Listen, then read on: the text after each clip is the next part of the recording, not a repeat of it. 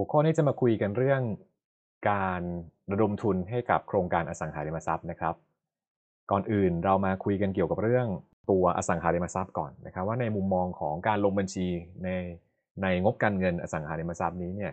ตัวสินทรัพย์ที่เราซื้อมาหรือเราพัฒนามาเป็นอสังหาริมทรัพย์นะครับลงงบการเงินอย่างไร ก็ต้องแยกเป็น 2 ประเภทครับ ถ้าเกิดอสังหาริมทรัพย์นี้เป็นอสังหาริมทรัพย์สร้างมาเพื่อขาย หรือเราเรียกเป็น for sale development นะครับการลงบัญชีจะลงเป็น inventory ทั้งนี้เพราะว่าเราผลิตอสังหาริมทรัพย์มาแล้วเนี่ยต้องการจะขายต่อนะครับดังนั้นถ้าเกิดเรามองในมุมมองนี้ธุรกิจของเราก็คือสร้างมาแล้วขายไป อสังหาริมทรัพย์ที่สร้างมานี้ก็จะถูกลงบัญชีเป็น inventory ในแง่การวิเคราะห์งบการเงิน เราก็จะวิเคราะห์เรื่อง efficiency จากการที่เราสามารถขาย inventory นี้นะครับได้เร็วหรือเปล่า เราใช้เวลาในการ develop inventory นี้นานหรือไม่เป็นต้น หรือเราอาจจะดูในตัวมุมมองของ cash conversion cycle ซึ่งประกอบทุกอย่างเข้าด้วยกันเป็นต้นนะครับดังนั้นธุรกิจที่พัฒนาอสังหาริมทรัพย์เพื่อขาย key success factor ก็คือเรื่องความเร็วครับ ความเร็วในการสร้างนะครับ ความเร็วในการขาย ยิ่งขายได้เร็ว ยิ่งสามารถนำเงินตรงนี้มาไปลงทุนต่อนะครับ มาซื้อของซื้อที่ดินนะครับ มาผลิตอสังหาริมทรัพย์มาขายต่อได้ เป็นรอบๆต่อไปเรื่อยๆ ดังนั้นนะครับการวิเคราะห์งบการเงินของธุรกิจที่เป็น for sale development เราก็ต้องพิจารณาถึงเรื่องความยั่งยืนของตัวธุรกิจด้วยเช่นเดียวกัน ในกรณีนี้ธุรกิจที่มี backlog เยอะ คือมี inventory อสังหาริมทรัพย์ที่ยังสร้างไม่เสร็จนะครับ หรือว่าสร้างเสร็จแล้วขายได้แล้วแต่ยังไม่โอนเป็นต้น ก็จะเป็นตัววัดเหมือนกันครับว่าอสังหาริมทรัพย์นี้ pipeline ของของที่กำลังก่อสร้างอยู่ของที่กำลังขายรอโอน หรือของที่ขายไม่ได้เป็นอย่างไรบ้างถ้า speed ของเราก็คือเรื่องความเร็วนะครับเรื่อง financing strategy ของเราก็ต้องทำให้เหมาะสมด้วย แต่เรามาดูเรื่องอสังหาริมทรัพย์ประเภทก่อน ก็คือ income generating development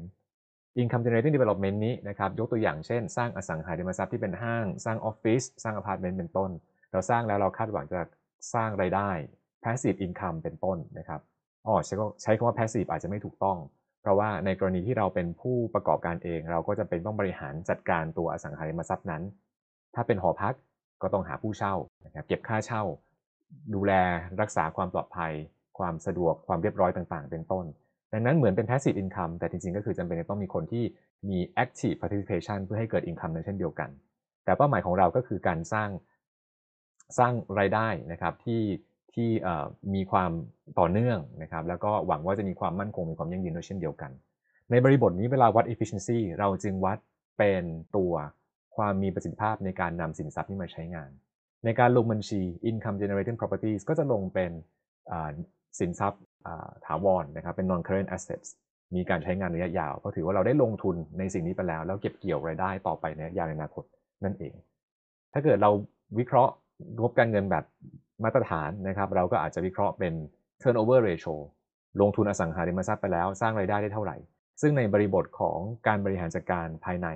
คำถามก็คือว่าเราสร้างมาแล้วเราสามารถปล่อยเช่าได้เต็มครบเต็มเต็มพื้นที่หรือเปล่านะครับ เราก็วัดเป็น occupancy ratio หรือ vacancy ratio นะครับ occupancy rate แล้วกันเนาะใช้คำว่า occupancy rate กับ vacancy rate เป็นต้นนะครับ อันนี้ก็เป็นเมทริกในการวัดความความสำเร็จของโครงการประเภทนี้ ถ้าเกิดเรามี occupancy ที่สูง ก็แปลว่าเราสามารถสร้างรายได้ได้เยอะคุ้มค่ากับที่ลงทุนไป เราสามารถหารายได้นี้มาจ่ายหนี้ได้นะครับนั้นหนี้ที่เรามีถ้าเกิดเป็น for sale development กับ income generating development ก็จะเป็นหนี้ที่มีลักษณะแตกต่างกันครับ ถ้าเปรียบเทียบเป็นเรื่องการวิ่ง การวิ่งมี 2 ประเภทหลักๆนะครับหก็คือการวิ่งมาราธอน2ก็คือการวิ่งเร็วนะครับ เราใช้คำว่ามาราธอนหรือสปรินต์เป็นต้น ในภาพเป็นภาพของนักวิ่งที่เร็วที่สุดในโลกทั้ง 2 แบบ 2 ประเภทนะครับ ถ้าเราวิเคราะห์ดูพฤติกรรม การเตรียมตัวกลยุทธ์ ในการเตรียมตัวรวมถึงสิ่งที่เกิดขึ้นนะครับระหว่างที่วิ่งนี้ก็จะเห็นถึงกลยุทธ์ที่แตกต่างกันอย่างชัดเจน ว่าถ้าเกิดเราต้องการจะวิ่งเร็วนะครับทำอย่างไรถึงจะชนะ แต่ถ้าเกิดเราต้องการจะวิ่งนานนะครับ เราอาจต้องมีความสามารถแตกต่างกัน ในบริบทของอสังหาริมทรัพย์นะครับ นักวิ่งเร็วก็คือการพัฒนาอสังหาริมทรัพย์เพื่อขาย เราต้องสร้างเร็ว ขายเร็ว ปิดโครงการเร็ว เพื่อจะได้นำเงินทุนมาหมุนเวียนต่อ ก็จะต้องมีการเตรียมตัวเตรียมความพร้อมแบบหนึ่ง แต่ถ้าเกิดเราเป็นนักวิ่งทน เราเป็น income generating properties เราสร้างแล้วลงทุนแล้ววันนี้เราไม่ได้กะหวังจะเก็บเกี่ยวรายได้ เพื่อคืนทุนในวันแรกวันเดียว แต่เราจะต้องเก็บสะสมรายได้กำไรในระยะยาว เพื่อให้กลับมาอย่างต่ำๆคืนทุน แต่สร้างผลตอบแทนให้ได้อย่างเหมาะสม กับตัวเจ้าของอสังหาริมทรัพย์นั้นนะครับดังนั้นถ้าเราเข้าใจตัว strategy ตรงนี้แล้ว financial strategies ของการลงทุน 2 ประเภทก็แตกต่างเช่นเดียวกัน การหาเงินทุนของการลงทุนที่เป็นการวิ่งเร็ว หรือ for sale development ก็จะเป็นการหาเงินทุนชั่วคราว เรายิ่งใช้เงินของคนอื่นเยอะ เราก็ต้องมีต้นทุนในการใช้เงินของคนอื่นเยอะ ถ้าเกิดเรากู้มา กู้มาเยอะก็แปลว่าเราไม่ต้องใช้เงินทุนตัวเองมากเยอะ แต่ว่ายิ่งกู้แล้วยิ่งกู้นานเท่าไหร่ก็ต้องยิ่งแบ่งให้เขานะครับ เราจึงอยากจะทำอย่างไร ให้กู้แล้วจ่ายค่ากู้น้อยก็คืออย่ากู้นานนั่นเอง ในขณะที่การวิ่งมาราธอนเรามีข้อกำหนดอยู่แล้วว่ายังไงก็คือเราจะมีหนี้ต่อไประยะยาวเรื่อยๆ Objective จึงเป็นทำอย่างไรให้เราสามารถรักษาความเร็วนี้ต่อไปเรื่อยๆได้ บางทีอาจจะวิ่งเร็วบ้างช้าบ้าง แต่เราสนใจระยะยาวมากกว่าว่าเพสเราไม่ตกนะครับนี่คือกลยุทธ์สู่ความยั่งยืน เราก็จะไปวิเคราะห์เรื่องความสามารถในการผ่อนชำระในระยะยาว เราก็จะไปวิเคราะห์เรื่อง เราสามารถสร้างไรายได้มาคลุมภาระหนี้ที่ต้องจ่ายมากน้อยเท่าไหร่ เจ้าหนี้ที่มาให้เรากู้เวลาเขาประเมินเราเขาก็จะมีคำถามที่แตกต่างจากเจ้าหนี้อีกประเภทหนึ่งที่มาให้เรากู้ยืมระยะสั้น แล้วปลดหนี้เร็วนะครับ นั่นก็คือภาพกว้างของความแตกต่างระหว่างกลยุทธ์ การ finance property development ที่มีลักษณะแตกต่างกันนั่นเองครับ ทีนี้ก็จะมาสู่สิ่งที่เรียกว่า construction financing ครับถ้าเกิดเราพัฒนาอสังหาริมทรัพย์ ไม่ว่าจะเพื่อขาย หรือว่าจะเพื่อเก็บเกี่ยวรายได้ระยะยาว ช่วงระหว่างก่อสร้างเป็นช่วงที่ยังไงรายได้ก็ยังไม่เข้ามา โดยส่วนมากแล้วนะครับ ดังนั้นเราก็ต้องมี strategy บางอย่างในการหาเงินทุนมาก่อน ก่อนที่จะเอานำรายได้ในอนาคตมาคืนนะครับงั้นการปล่อยกู้ construction financing ก็คือการปล่อยกู้ให้กับลูกหนี้ที่ตอนนี้ยังโอกาสในการสร้างรายได้ยังแทบไม่มีเท่าไหร่ ในฐานะเจ้าหนี้คำถามที่เราจะต้องมี หรือเงื่อนไขที่ต้องกำหนดไว้กับลูกหนี้ประเภทนี้เนี่ยก็ต้องมีความเข้มงวดมากขึ้นนะครับยกตัวอย่างเช่นปล่อยกู้ไปแล้วเขาจะนำไปก่อสร้างตามนั้นจริงหรือเปล่าเป็นต้น นั้น construction financing ครับหรือบางทีอาจจะใช้คำว่า project financing ก็คือการปล่อยกู้ ไม่ได้ปล่อยกู้ให้กับตัวบุคคลที่ก่อสร้างนะ แต่เรากู้ไปกับจุดประสงค์วัตถุประสงค์นั้นของการก่อสร้างโครงการนั้นๆ ให้กับโปรเจกต์นั้นๆแต่นั้นคำว่า project financing ก็คือว่าการให้ financing ที่จำเพาะเจาะจงกับตัวโครงการนั้นๆ ตัวเจ้าของโครงการก็มีความเกี่ยวข้อง แต่ว่าหลักพิจารณาหลักของตัวนักลงทุนของตัวเจ้าหนี้ เราจะพิจารณาที่ตัวโครงการมากเป็นพิเศษนะครับ มีการล้อมรั้วเอาไว้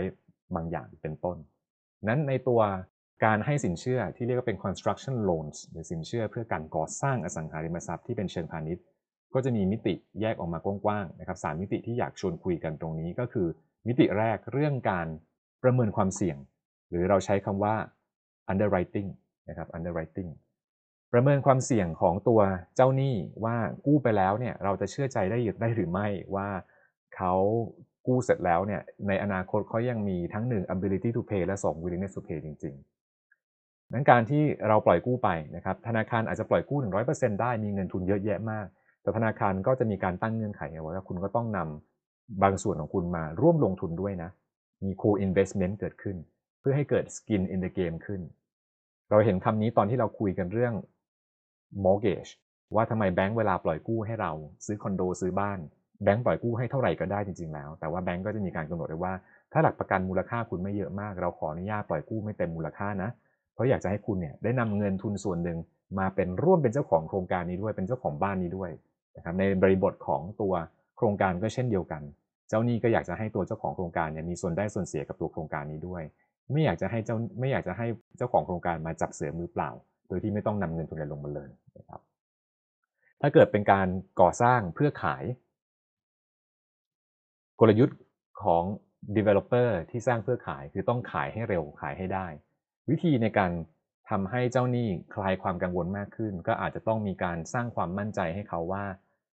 ไม่ต้องกลัวขายไม่ได้หรอก เพราะว่าผมขายได้แล้ว ตั้งแต่ก่อนจะสร้างเสร็จด้วยซ้ำเราก็ใช้ pre-sale นะครับหรือเป็น off plan sale คือขายจากตัวแบบพิมพ์เขียวนี่แหละ ตัวอาคารยังสร้างไม่เสร็จเลย แต่ว่าเราสามารถสร้างความมั่นใจให้กับ ลูกค้าได้ว่า เดี๋ยวเราจะสร้าง ถ้าเกิดมาซื้อตอนนี้เราให้เงื่อนไขที่ดีกว่า ซื้อได้ในราคาส่วนลดเป็นต้นนะครับ ก็อันนี้ก็เป็นหลักฐานยืนยันที่ถ้าเกิดเราเป็นเจ้าหนี้ เราอาจจะขอจากตัว developer ว่าช่วยพิสูจน์ให้เห็นนิดนึงได้ไหมครับ ว่าสิ่งที่คุณกำลังจะขายนี้เนี่ยมีความเป็นไปได้สูงว่าจะขายได้จริง บางโครงการอาจจะเลือกที่ขายก่อนล่วงหน้า 100%ก็ได้ ถ้าอย่างนั้นก็คือเราก็ไม่จำเป็นจะต้องกู้เงินจากตัวแบงก์เยอะ เพราะว่าการที่เราได้พรีเซลก่อน เราได้เงินจองเงินมัดจำมาก่อน เราก็ได้เงินทุนมาตรงนี้นะครับ มาบริหารหมุนเวียนเพื่อก่อสร้างได้นั้นก็เป็นจุดเบื้องต้นนะครับว่าถ้าเกิดเราเป็นเจ้าหนี้เราจะประเมินพิจารณาส่วนไหนบ้าง ของตัวโครงการ เมื่อได้เริ่มความสัมพันธ์ไปแล้ว เรามั่นใจละว่าโครงการที่มาขอเงินเนี่ยเป็นโครงการที่ดูแล้วอนาคตดีน่าเชื่อถือ คำถามถัดมาก็คือว่าเราจะทำอย่างไรให้ยังมั่นใจต่อได้ว่าโครงการที่ตอนเริ่มต้นมีความน่าเชื่อถือ เวลาผ่านไปแล้วก็ยังมีความน่าเชื่อถืออยู่ นอกเหนือจากการที่ติดตามสอดส่องดูแลนะครับ ว่าบริษัทเป็นยังไงบ้างก่อสร้างเป็นยังไงบ้างแล้วเนี่ยธนาคารเองก็อาจจะมีเงื่อนไขเพิ่มเติมมาว่า ถ้าเกิดจะเบิกจ่ายได้ก็คือต้องมีงวดงานก่อสร้างเกิดขึ้นนะครับอันนี้เราก็เราก็ต้องมีมีทีมงานที่เข้าไปตรวจสอบดูหน้างาน ของการก่อสร้างว่ามีงานเกิดขึ้นจริง มีสัดส่วนของงานเกิดขึ้นเท่าไหร่ มีต้นทุนที่เกิดขึ้นนะครับประมาณกี่บาท แล้วเราก็เบิกจ่ายตามนั้น หรืออาจจะเบิกจ่ายน้อยกว่านั้น โดยให้ตัว developer เนี่ยจะต้องเอาเงินของตัวเองมาร่วมจ่ายด้วย อันนี้ก็เป็นเรื่อง skin in the game ที่ไม่ได้เป็นหน้าจุดเริ่มต้น แต่เป็น skin in the game ในระยะต่อเนื่องที่ตัวเจ้าของโครงการเองเนี่ยก็ยังแสดงความ แสดงความมั่นใจให้เห็นอยู่ว่า ผมก็เอาเงินตัวเองลงทุนเพิ่มขึ้นเรื่อยๆด้วยนะครับนั้น co-payment ก็เป็นนกลไกหนึ่งที่ใช้ในระบบเศรษฐกิจ ในการสร้างความมั่นใจให้กับ2ฝ่าย เพื่อเพื่อเป็นการส่งสัญญาณให้เห็นว่าไม่ต้องห่วงคุณไม่ได้เป็นคนลงทุนคนนี้คนเดียว ผมก็ยังลงทุนด้วยนะครับแล้วก็ลงทุนร่วมลงทุนด้วยอย่างต่อเนื่องด้วย ไม่ได้จบแค่ครั้งแรกครั้งเดียว ก็เป็นการส่งสัญญาณระหว่างกัน ประเภทหนึ่งที่ทำให้แต่ละฝั่งสามารถไว้เนื้อเชื่อใจกันได้มากขึ้น ในการให้สินเชื่อนะครับโดยทั่วๆไปแล้วเนี่ยเราก็จะมีจะมีการคิดรายได้ 2 ประเภท ประเภทแรกก็คือดอกเบี้ยนะครับอัตราดอกเบี้ยก็คิดเป็นมักจะคิดเป็นรายปี คิดตามระยะเวลาที่ก่อ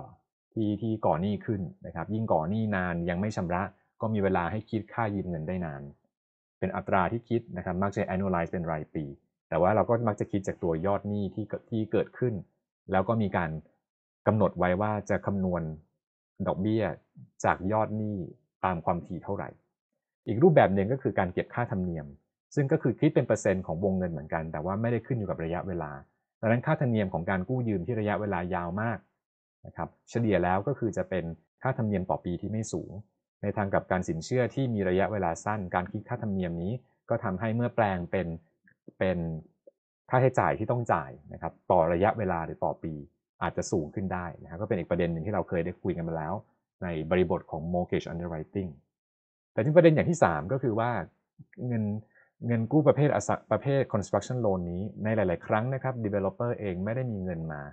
เพื่อจ่าย ทั้งดอกเบี้ย ทั้งเงินต้นหรอก เพราะอย่างที่ได้คุยกันไว้ก่อนหน้านี้นะครับเรามากู้ยืมเงินเพราะว่าเราไม่มีเงิน ไม่มีทุนในการสร้างตรงนี้ เราต้องการระดมทุนจากที่ที่แหล่งอื่นมาเพื่อก่อสร้าง ถ้าเกิดเรามีเจ้าของ ร่วมกัน แต่ว่าเงินทุนยังไม่พอเราไปไปขอเงินทุนคนอื่นมาได้ไหมแบงก์ก็เป็นหนึ่งในตัวแหล่งของเงินทุนที่เราสามารถไปขอได้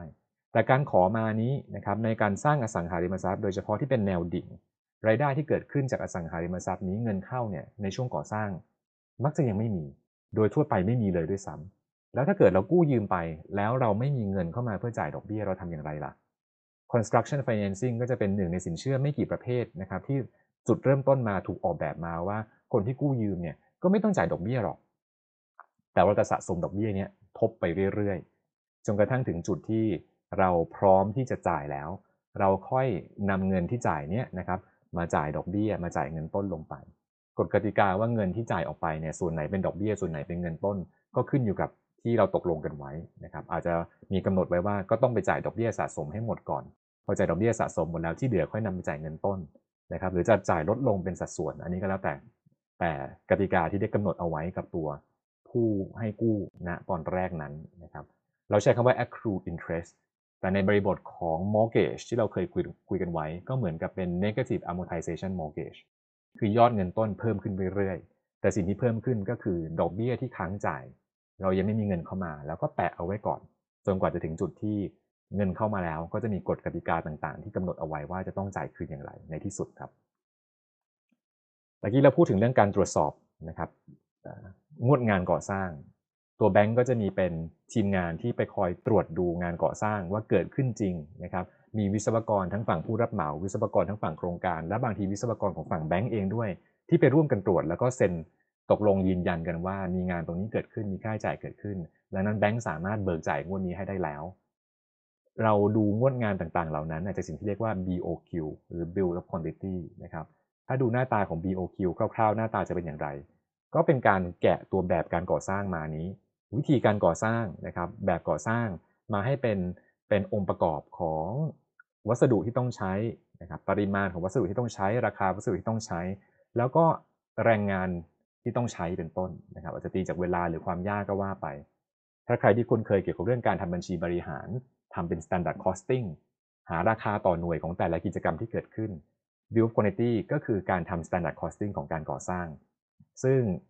ตัวรายการนี้จะมีประโยชน์นะครับในหลาย ๆ จุดด้วยกัน ตั้งแต่จุดเริ่มต้นเลยว่าเมื่อมีแบบมาแล้ว เราให้วิศวกรนำแบบนี้มาประเมินเป็นเป็นขั้นตอนและวัสดุต่าง ๆ ที่ใช้ในการก่อสร้าง เพื่อกำหนดราคากลางในการเปิดประมูลได้ เมื่อกำหนดราคากลางเปิดประมูลเสร็จแล้วประมูลเสร็จแล้วมีมีรายละเอียดที่ตกลงกันตอนเซ็นสัญญา เอกสารนี้ก็จะเป็นเอกสารที่ไว้ที่ไว้ใช้ตรวจนะครับงวดงานว่าเดินหน้าต่อไปแล้วเนี่ยตรงตามงวดงานไหม บางช่วงอาจจะมีงานประเภทบางประอย่างเยอะ เริ่มต้นอาจจะต้องเริ่มจากงานโครงสร้าง มีการตอกเสาเข็ม มีการเตรียมพื้นที่ภายในก่อนนะครับหลังจากนั้นก็เริ่มมีการตกแต่งภายใน มีการทำงานระบบอย่างนี้เป็นต้น ก็ตัว build quality นี้ก็จะสอดคล้องกับตัว การควบบริหารจัดการนะครับการควบคุมบริหารจัดการโครงการว่าเราแต่ละแต่ละเดือนแต่ละเดือนนี้เราคิดว่าจะมี progress อะไรเกิดขึ้นบ้างดังนั้นใช้ 1 เพื่อทำ project management และ 2 ก็คือใช้เพื่อประกอบการเบิกจ่ายเงินด้วยนะครับ นี้เราเคยคุยกันไว้ว่าตัว S curve นะครับเราเคยเห็นในหลาย ๆ บริบท ไม่ว่าจะเป็น S curve ของธุรกิจ S curve ของ product life cycle เป็นต้น ในเรื่องการก่อสร้างก็มี S curve เช่นเดียวกัน ก็คือในช่วงแรกๆของการก่อสร้างต้นทุนอาจจะยังไม่เยอะมากนะครับเป็นการเตรียมการเป็นการเตรียมพื้นที่เป็นต้น แต่เมื่อเราลงโครงการนะครับ ส่วนที่เป็นงานโครงสร้างมักจะเป็นต้นทุนที่ใหญ่ของตัวโครงการนั้น ก็จะมีงวดงานที่เกิดขึ้นตรงนั้น พร้อมกับตัวเงินทุนที่ที่เกิดขึ้นค่อนข้างเยอะ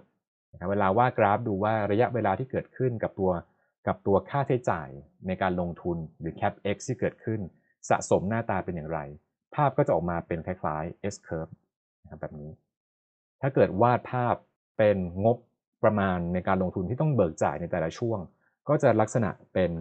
เหมือนกับ bell shape curve นะครับช่วงแรกๆเบิกไม่เยอะมาก ช่วงกลางๆมีงานก็นั่งเยอะช่วงปลายใกล้เสร็จแล้วค่าใช้จ่ายก็น้อยหน่อย เปรียบเทียบกับถ้าเกิดทุกงวดราคาเท่าการลงทุนเท่ากันหมด เป็นเส้นตรงนะครับทุกเดือนเท่ากันหมดเวลาว่าเป็นเส้นก็จะเป็นเส้นตรง 45 องศาขึ้นไปเป็นต้น นั้นในการทำ capital budgeting exercise ทำ feasibility ของอสังหาริมทรัพย์ ถ้าเกิดเราทำตัวเลขเป็นละเอียด และมีการแยกงวดงานเป็นรายเดือน แยกการเบิกจ่ายเป็นรายเดือนเป็นต้น เราก็ต้องมีการ estimate การลงทุนนะครับ estimate งบประมาณต่างๆ ของเราเนี่ยให้สอดคล้องกับตัวหน้างานจริง ๆ โดยเฉพาะงานที่เป็นงานก่อสร้าง เราก็จำเป็นจะต้องมีมีกลไกบางอย่าง หรือมีเป็นโมเดลบางอย่างนะครับในการกระจายค่าใช้จ่ายก้อนตรงนี้ ให้กลายเป็นค่าใช้จ่ายในแต่ละงวดรายเดือนที่สอดคล้องกับความเป็นจริงมากที่สุด เราก็สามารถใช้พวก distribution ของสถิติที่หน้าตาเป็น bell shape อย่างนี้เป็นต้นนะครับ ในการกระจาย ในการกระจายตัว probability distribution จะ 100 ดังนั้น 100%ของงบประมาณจะเบิกน้อยตรงช่วงต้น เบิกน้อยเบิกน้อยตอนช่วงปลาย แล้วก็เบิกมากตรงช่วงกลาง เราก็นำตัว probability ตรงนี้ไปคูณกับตัวงบประมาณ เพื่อให้เห็นได้ว่างั้นแต่ละงวดเราจะเบิกจ่ายเท่าไหร่ ก็เป็นแนวทางหนึ่งที่สามารถทำได้ในโมเดล implication ของการทำโมเดลที่ละเอียดแบบนี้ก็คือว่า ถ้าเกิดเราต้องคำนวณว่าเราจะต้องเบิกจ่ายงบประมาณก่อสร้าง แต่ละเดือนแต่ละเดือนเนี่ยเป็นยอดเท่าไหร่ ส่วนไหนที่แบงค์เขาให้เราจ่ายเอง ส่วนไหนที่แบงค์เขาจะจ่ายให้ เราจะได้นำตัวเลขตรงนี้ไปวางแผน cash flow ของตัวโครงการได้ว่า1นะครับเราจำเป็นจะต้องหาเงินทุนอื่น มาเพียงพอต่อการลงทุนเท่าไหร่ ถ้าเกิดแบงค์มี co-payment 2. ถ้าเราดูจากงวดในการเบิกแต่ละงวดไม่เหมือนกัน เรายิ่งเบิกไว้เยอะ ดอกเบี้ยก็ยิ่งเยอะนะครับเบิกอาจจะใช้คำว่า draw down เป็นต้น loan draw down เงินกู้ 100%นะครับเรา draw down เดือนแรกแค่ 1% 2%หลังจากนั้นก็ draw down มากขึ้นเรื่อยๆจน draw down สะสมอยู่ที่ประมาณ 30-40%ในช่วงกลางๆจนเกือบ 100%ในช่วงปลายเป็นต้นโลนที่ draw down นี้ก็มี 2 อย่างนะครับที่สามารถมาใช้คำนวณได้ 1 ก็คือว่าเวลาเขาคิดดอกเบี้ยเราเขาคิดจากตัววงเงินที่เรา draw down ไปแล้ว เหมือนกับถ้าเกิดเรามีบัตรเครดิต เราไม่ได้ใช้วงเงินของบัตรเครดิต เขาก็ไม่คิดดอกเบี้ยจากวงเงินที่ไม่ได้ใช้นะครับแบบเดียวกัน ในส่วนของ commercial loan การที่เราเบิกเป็นวงแบบนี้นะครับแล้วเป็นลักษณะเป็นวงเงินเนี่ยในบางกรณีนะครับสัญญาสินเชื่ออาจจะมีการกำหนดไว้ว่า วงเงินส่วนที่ยังไม่ได้เบิกนี้ ก็จะมีเป็นค่าธรรมเนียมในการเปิดวงเงินเอาไว้ จินตนาการว่าถ้าเกิดเรามีบัตรเครดิตนะครับมีวงเงินอยู่100 ถ้าเราเบิกไป 50แล้วก็จ่ายดอกเบี้ยของ 50 แต่ส่วนอีก 50 ที่ไม่ได้เบิก เราก็ต้องมีการจ่ายค่าธรรมเนียมรักษาวงเงินเอาไว้ ในบริบทของตัว personal finance เรามักจะไม่เห็น แต่ใน commercial finance เรามักจะเห็นตัวค่าธรรมเนียมในการเปิดวงเงินตรงนี้ ทั้งนี้ทั้งนั้นเพราะว่าผู้ให้บริการเช่นธนาคารพาณิชย์ก็จำเป็นจะต้องมีการสำรองสภาพคล่องเอาไว้เผื่อในกรณีที่เรามี draw down ขึ้นเขาก็ต้องหาเงินมาจ่ายให้เราจนได้ ดังนั้นการที่เรามีวงเงินค้างกับเขาไว้ เขาก็จำเป็นจะต้อง จำเป็นจะต้องกันสำรองส่วนหนึ่งเอาไว้เพื่อให้เราเหมือนกัน ซึ่งสำรองตรงนั้นเมื่อเราไม่ได้เบิก เขาคิดดอกเบี้ยไม่ได้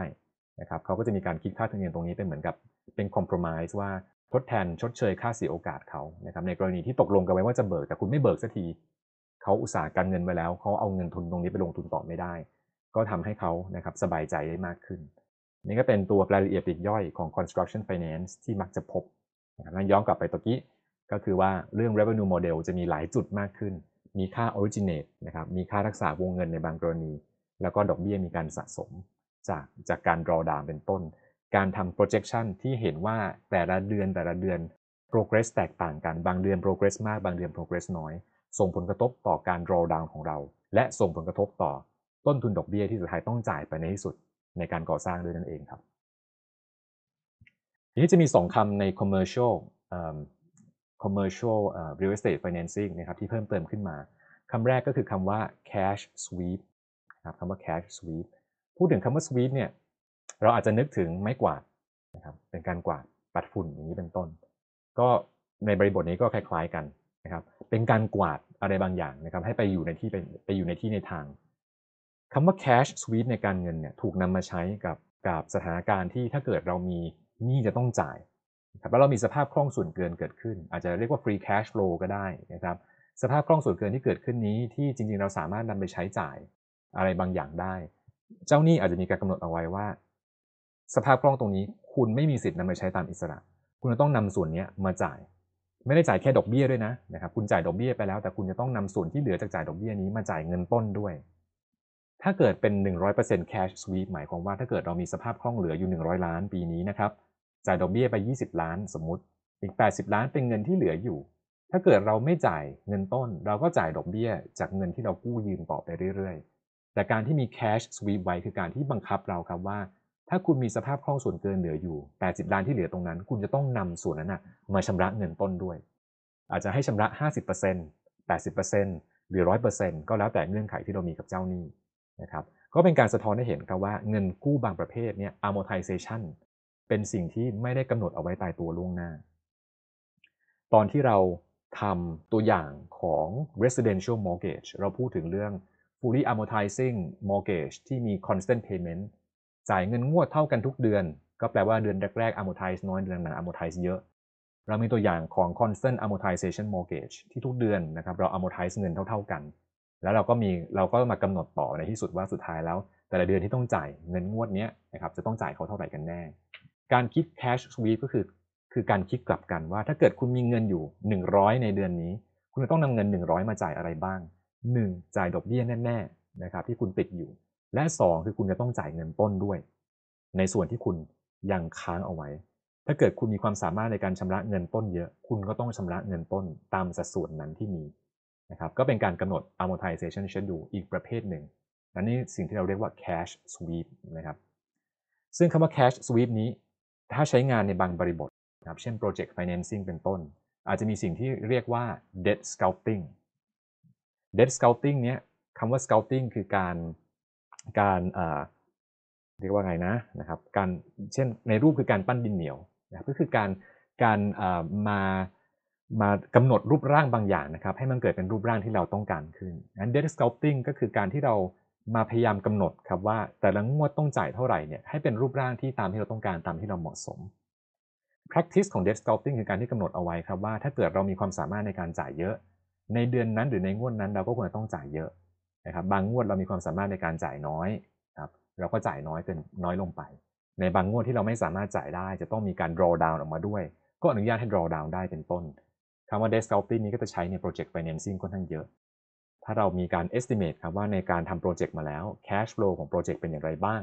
อาจจะมีความไม่แน่ไม่นอนไม่สม่ำเสมอ เพราะธุรกิจของเราอาจจะมี seasonality เป็นต้น แทนที่จะกำหนดเอาไว้ว่าทุกงวดต้องจ่ายเท่ากันหมดนะ เราสามารถมี flexibility ได้ว่าช่วง low season คุณมีน้อย คุณก็จะไม่ไม่ต้องจ่ายเยอะไม่เป็นไร แต่ช่วง high season คุณมีเยอะนะครับ คุณก็จ่ายเยอะตามไปด้วย เป็นการกำหนดเงื่อนไข payment terms ให้สอดคล้องกับ cash flow ของผู้กู้มากขึ้นนะครับ ซึ่งถ้าทำแบบนี้แล้วเนี่ย เราก็จะสามารถทำให้มาปรับเปลี่ยนเงื่อนไขเงินกู้ใหม่ได้ แล้วเกิดประโยชน์สูงขึ้น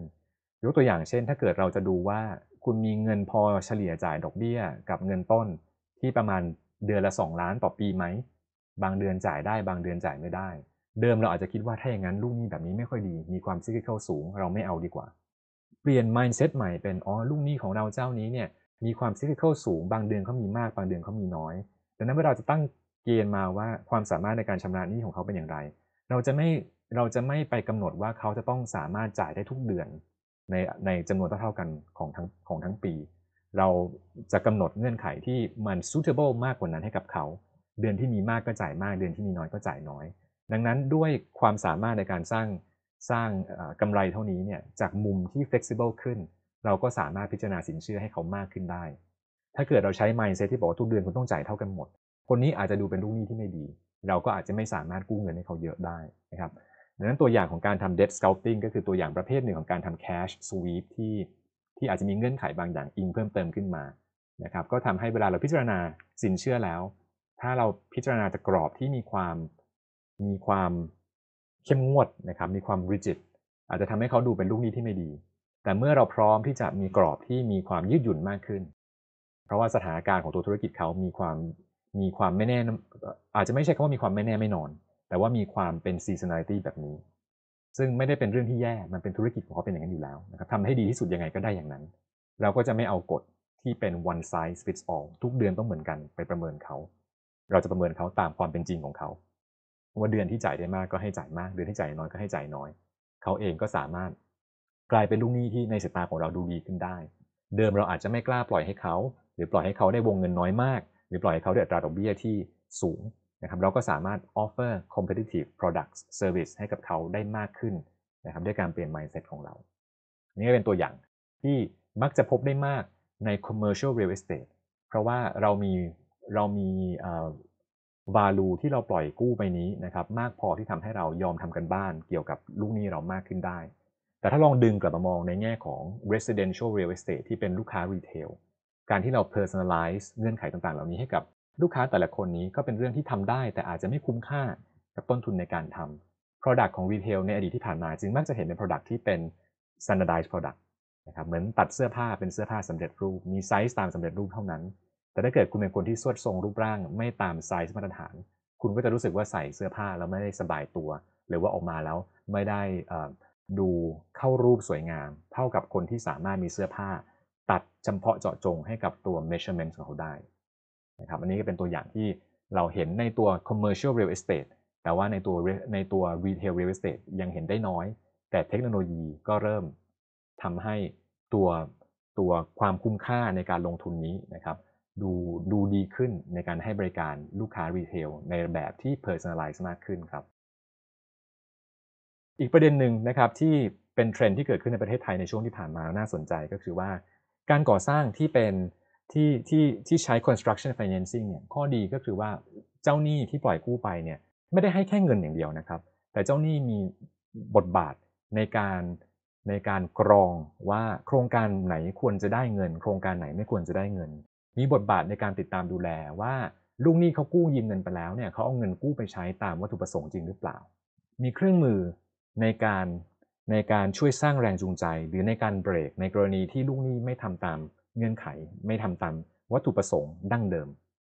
แต่ถ้าเกิดเรากู้ยืมเงินในรูปแบบของ capital market financing คือออกแบบออกกู้เงินมาในรูปแบบของหุ้นกู้นะครับหรือว่าหนังสือสัญญาใช้เงินเป็นต้นนะครับขอใช้คำว่า bonds แทนพวกหุ้นกู้กว้างๆไป ขอใช้คำว่า commercial paper นะครับแทนพวกหนังสือสัญญาพวกนี้คำว่า commercial paper คือการยืมเงินระยะสั้น ไม่เกิน 270 วัน แต่การยืมระยะยาวมากกว่านั้นก็คือจะเรียกว่าเป็น bonds หรือ debentures กว้างๆไป ทั้งนี้ทั้งนั้นนะครับสิ่งที่เหมือนกันของ bonds และก็ commercial papers ก็คือว่าเวลาเรากู้ยืมเงินเนี่ยเราได้เงินก้อนมาเลยนะ แล้วเราจ่ายเป็นดอกเบี้ยตามงวดไปนะครับ ยิ่งยืมนานก็ต้องจ่ายดอกเบี้ยนานแต่ดอกเบี้ยที่คิดก็คือตามเงินก้อนที่ยืมไป แล้วเงินก้อนนั้นเราค่อยมาคืนตอนจบตอน maturity ถ้าเปรียบเทียบกับ construction loans construction loans ไม่ได้ให้เป็นเงินก้อนตอนเริ่ม จะให้ก็ต่อเมื่อมีการก่อสร้างเกิดขึ้นจริง ถ้าการก่อสร้างนี้เกิดความล่าช้าขึ้น ไม่มีงานก่อสร้างขึ้นหรือมีการหยุดพักการก่อสร้าง เจ้าหนี้สามารถหยุดไว้ก่อนได้ ไม่จำเป็นจะต้องให้เงินโครงการนั้นต่อไปนะครับนี่คือตัวอย่างของ construction financing และ project financing เพราะว่าการกู้นี้มีวัตถุประสงค์เจาะจงจริง ๆ และมีกลไกในการตรวจสอบดูแลแล้วก็ แล้วก็คอยกำหนดเส้นทางให้เป็นไปตามวัตถุประสงค์ที่คุยกันไว้ตั้งแต่ต้น แต่ใน capital market financing นี้ โดยทั่วๆไปแล้วเวลาเราดมทุนวิธีนี้นะครับ มักจะไม่ได้บอกจุดประสงค์ไว้ชัดเจน หรือบอกจุดประสงค์ไว้ก็ไม่ได้มีกลไกอะไร ที่เป็นตัวรับประกันว่าเงินทุนที่เระดมทุนมาจะลงไปตามวัตถุประสงค์นั้นจริง ๆ เหมือนกับเราปล่อยกู้ ไม่ได้ปล่อยที่โครงการ แต่เราปล่อยกู้ให้กับผู้กู้ แล้วเราก็ต้องไว้เนื้อเชื่อใจผู้กู้ว่าจะนำเงินทุนที่ได้ไปเป็นเงินก้อน upfront นี้ ไป allocate ใช้ตามที่เขาตั้งใจไว้จริง ๆ ถ้าเกิดผู้กู้ไม่ทำตามเงื่อนไขไว้นะครับ เงินอยู่ในมือของผู้กู้แล้ว ผู้กู้สามารถนำเงินตรงนั้นไปใช้ได้เต็มที่ ดังนั้นนะครับโดยทั่วไปในอดีตที่ผ่านมาเราจึงมักไม่ค่อยเห็นนะครับมักไม่ค่อยเห็นการให้สินเชื่อในรูปแบบนี้มักจะผ่านไป construction financing มากกว่า แต่สิ่งที่เรามักจะเห็นกันในช่วงหลังก็คือว่า developer หลายเจ้านี้นะครับทำธุรกิจเยอะมากใหญ่มาก มีหลายโครงการมากมีความต่อเนื่อง เราอาจจะเห็นว่าการที่เราต้องมาคอยดูแต่ละโครงการแต่ละโครงการนี้อาจจะไม่มีความจำเป็นอีกต่อไป เพราะว่าถ้าเกิดเขามีความต่อเนื่อง มันก็เป็น best interest ของตัว developer เองที่จะนำเงินทุนตรงนี้ที่ได้ไปแล้วเนี่ยมาบริหารจัดการใช้ให้เกิดประโยชน์สูงสุด ความเชื่อใจตรงนี้อาจจะเป็นหนึ่งในเหตุผลที่ทำไม capital market ถึงถึงมีมีความสบายใจที่จะปล่อยกู้ให้กับ developer นะครับที่เป็น for sale developer มากขึ้น ทั้งทั้งนี้อดีต for sale developer มักจำเป็นจะต้องใช้ bank financing เป็นหลัก แต่ก็อย่าลืมว่าถ้าเกิดการปล่อยกู้ผ่าน bank financing นะครับกลไกต่างๆ ในการในการแก้ปัญหา information asymmetry ไม่ว่าจะเป็น adverse selection moral hazard ที่เราเคยคุยกันในหลายบริบทในคลาสนี้แล้วเนี่ยอยู่ในมือของของผู้ให้กู้จริง ๆ แต่ว่าถ้าเกิดเป็น capital market financing เมื่อเงินเข้าไปแล้วก็ถือว่าเราได้มอบความเชื่อใจให้เขาแล้ว เรากำลังพึ่งพากลไกอื่นนะครับในการ ในการติดตามดูแลในการ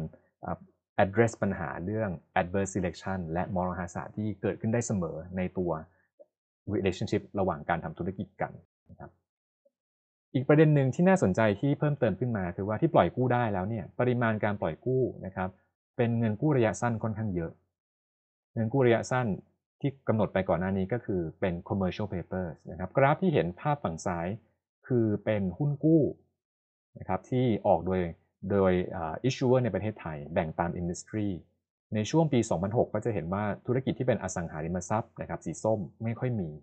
แต่ในช่วงปี 2012 เป็นต้นมาก็แล้วกันนะครับประมาณ 2012จริงๆตั้งแต่ปี 2010 เป็นต้นมาเลยล่ะ สัดส่วนของการออกหุ้นกู้นะครับที่เป็น developer เริ่มมีเพิ่มขึ้น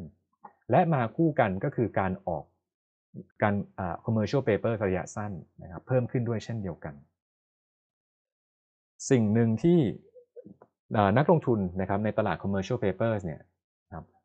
บางทีอาจจะกล้าลงทุนกับบริษัทในระยะสั้น เพราะคิดว่ายังไงก็ตามไม่ถึง 270 วันเขาก็ต้องหาเงินต้นมาคืนละครับเดี๋ยวเขาก็เดี๋ยวเขาก็เอาเงินมาคืน ดังนั้นบางบริษัทอาจจะมีความเสี่ยงสูงนะครับแต่เราก็กล้าปล่อยกู้ระยะสั้นได้ เพราะว่ามันเป็นมันเป็นความกู้มันเป็นความเสี่ยงที่ ระยะเวลาที่เราจะต้องมีความไม่มั่นใจไม่ยาวขนาดนั้น แต่ในทางกลับกันคนที่กู้ระยะสั้นเนี่ยก็ไม่ใช่ทุกคนที่จะมีเงินมาคืน ได้เต็มร้อยในระยะสั้น ถ้าเกิดเราสามารถกู้ยืมเงินมา เพื่อชำระหนี้ก้อนเก่านะครับแล้วต่ออายุเป็นก้อนใหม่ได้ เหมือนกับเป็น refinance เนาะนะครับแต่จริงๆก็คือเป็นการเป็นการกู้ยืมเงินก้อนใหม่มาปิดหนี้ก้อนเก่าที่ครบกำหนดแล้วอาจจะใช้คำว่าในในการเงินเราใช้คำว่า roll over นะครับ ถ้าเราสามารถ roll over ไปได้เรื่อยๆ ก็แปลว่าเราไม่ต้องจ่ายเงินก้อน เราสามารถได้เงินตรงนี้นะครับมาพัฒนา แล้วเงินที่ได้กลับคืนมา ก็ยังไม่จำเป็นจะต้องชำระคืนเงินต้น สามารถนำเงินไปหมุนต่อเงินต่อได้เรื่อยๆ ถ้าเกิดเราสามารถพึ่งตลาด เพื่อ roll over เงินทุนตรงนี้ต่อไปได้ ถ้ามองย้อนกลับไปเรื่อง construction financing นะครับ cash sweep เนี่ยเป็นประโยชน์ของแบงค์ที่ทำให้แบงค์มั่นใจได้ว่าเดี๋ยวเงินจะคืนกลับมา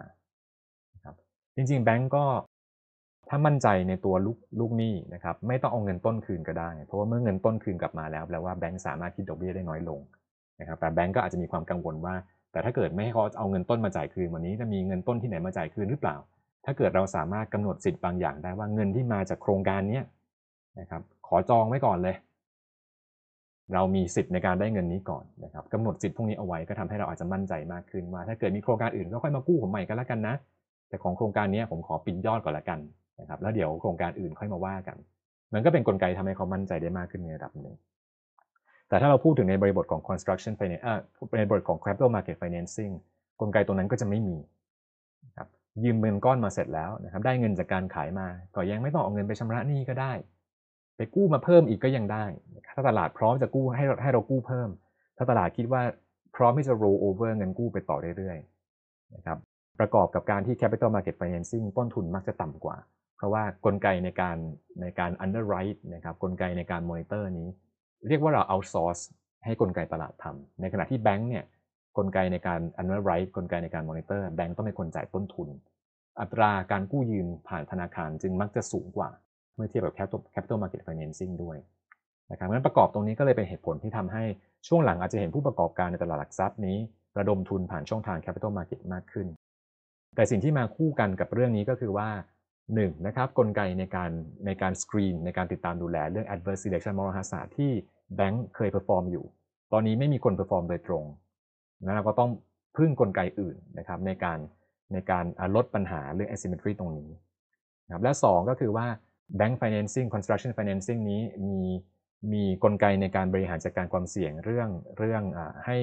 การพัฒนานี้จำกัดอยู่แค่ตัวโครงการและจบเป็นรอบๆ แต่ capital market financing ไม่ได้ระบุว่าเอาไปใช้งานอะไรโดยตรง หรือถึงระบุไว้ก็ไม่ได้มีกลไกอะไรในการล้อมรั้ว เรื่องเงินลงทุนว่าไปที่ไหน หรือจ่ายคืนจากไหนได้บ้างนะครับในกรณีที่เกิดสถานการณ์ตลาดที่ตลาดไม่พร้อมจะ roll over เงินกู้ระยะสั้นนี้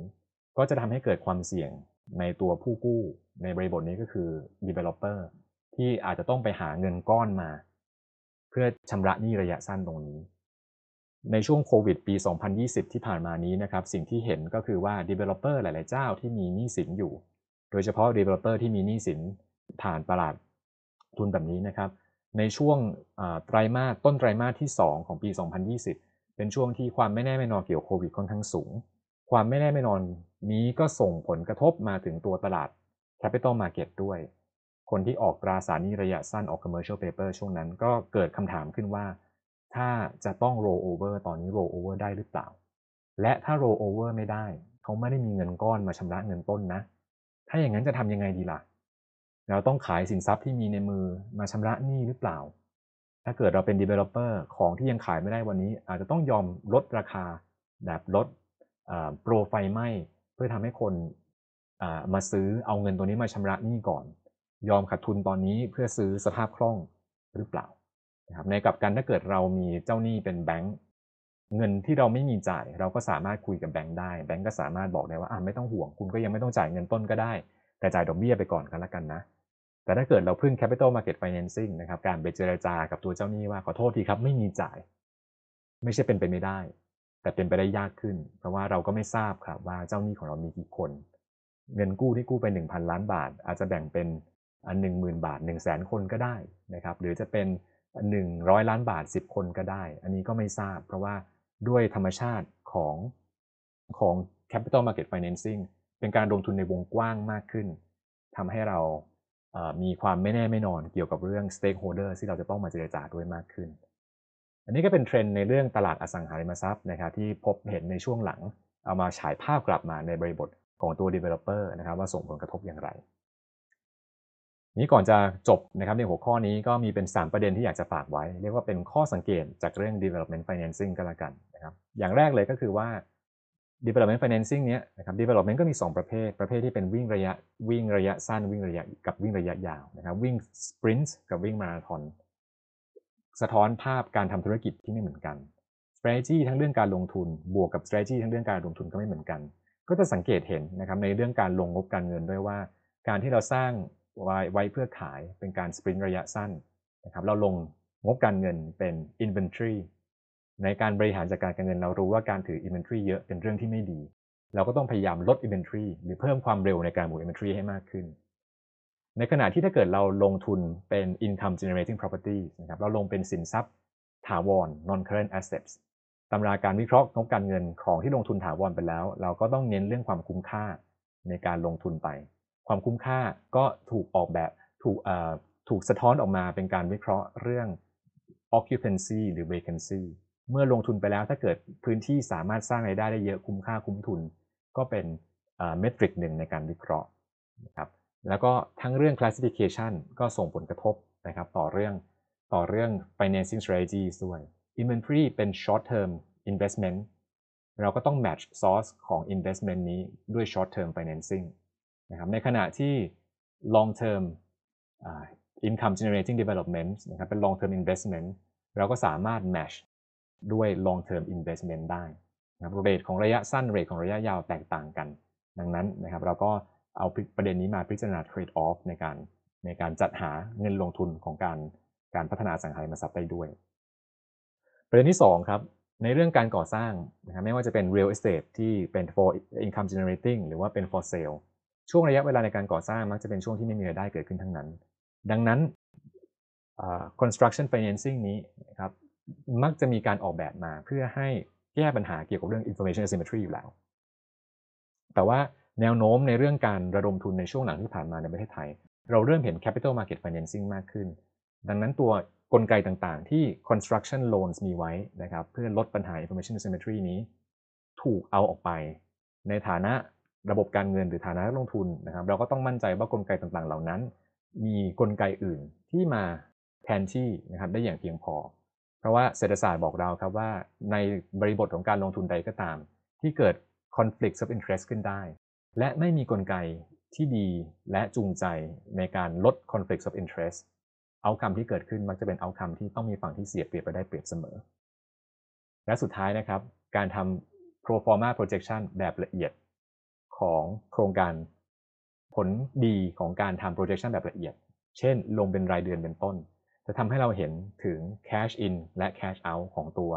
การพัฒนาอสังหาริมทรัพย์มากขึ้น แล้วก็จะเป็นสิ่งที่ส่งผลกระทบให้เห็นนะครับถึงเรื่อง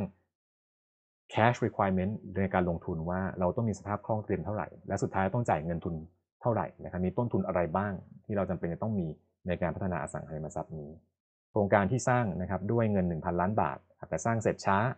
ก็มีต้นทุนสูงกว่า เมื่อเทียบกับโครงการที่สามารถสร้างได้เร็ว และสามารถจัดหาแหล่งของเงินทุน เพื่อ minimize explicit expense เช่นดอกเบี้ยที่ต้องจ่ายให้กับนักลงทุนรายอื่นได้ด้วยครับอันนี้ก็เป็นข้อสังเกตของการจัดหาเงินทุนเพื่อลงทุนในโครงการอสังหาริมทรัพย์ครับ ก่อนหน้านี้เราเคยพูดถึงตัวอย่างของธุรกิจอสังหาริมทรัพย์ประเภทที่คิดค่าเช่า ไม่ว่าจะเป็นห้างนะครับหรือออฟฟิศเป็นต้น เราเรียกรวมๆว่าเป็น commercial real estate วันนี้จะมาคุยถึงการทำธุรกิจอสังหาริมทรัพย์ประเภทนะครับ ก็คือการทำโรงแรม ซึ่งถือว่าเป็นการเช่าเหมือนกันนะครับ แต่เป็นการเช่าระยะสั้น ก่อนอื่นเลยนะครับ เรามาทบทวนกันว่าการทำ feasibility ของอสังหาริมทรัพย์หรือการทำ pro forma นี้ตัวเลขที่สำคัญที่เราต้องการคืออะไรนะครับ เราต้องการ NOI net operating income ซึ่งมีมีการใช้งานนะครับ หรือสามารถเทียบเคียงได้กับ EBITDA ใน corporate finance และเราสนใจเรื่อง before tax cash flow ซึ่งก็คือตัวเปรียบเทียบของ free cash flow สำหรับธุรกิจที่ถูกคำนวณนะครับในในรูปแบบที่เราไม่จำเป็นต้องจ่ายภาษีเงินได้นั่นเอง มีหลาย financing structures ที่ทำให้เราสามารถลงทุนใน real estate asset ได้ โดยที่ไม่จำเป็นจะต้องจ่ายภาษีเงินได้นะครับนั่นคือเหตุผลหลักที่ทำไมเวลาเราวิเคราะห์ หรือทำ pro forma ต่างๆ ของ real estate เรามักจะอยู่ภายใต้ assumption ที่ว่าตัวโปรเจกต์นี้ development นี้ไม่จำเป็นต้องจ่ายภาษีเงินได้ของ ของการประกอบการนั่นเองนะครับตัว flow ของการทำ projection ของ commercial real estate หรือ income generating development หน้าตาจะเป็นแบบนี้นะครับ เริ่มต้นจากรายได้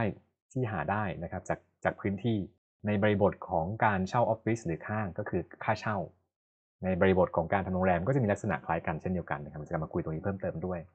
ในรูปแบบที่เป็น full occupancy ก่อน เพราะเราต้องการจะวิเคราะห์ดูครับว่าเรามี potential เท่าไหร่ แต่ในความเป็นจริงแล้วสิ่งที่เราได้นี้ เราก็ต้องจำเป็นต้องลดเรื่องอื่น เช่น มีพื้นที่ที่เราไม่สามารถปล่อยเช่าได้ไหม หรือมีส่วนลดให้เขานะครับหรือปล่อยเช่าไปแล้วไม่สามารถเก็บได้ การแยกแต่ละบรรทัดออกมาก็ทำให้เราสามารถเห็นเหตุได้ครับว่าทำไมตัวเลข performance ที่เกิดขึ้นถึงเป็นตัวเลขแบบนี้ ถ้าเราเข้าใจศักยภาพ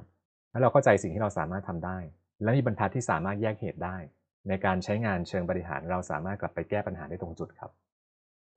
มีรายได้มาแล้วนะครับ ก็รวมรายได้ประเภทอื่นเข้าไปด้วยนะครับ แล้วก็ลบค่าใช้จ่ายที่สามารถที่ที่เกี่ยวข้องนะครับ เป็นตัว EBITDA แล้วเราก็ไปจ่ายพวกการลงทุนต่างๆ ไม่ว่าจะเป็นการลงทุนในสิ่งที่เป็น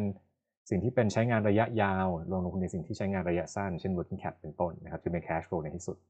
หรือพูดง่ายๆ คือ cash flow เท่ากับ revenue minus expense minus investment นะครับ ก็คือ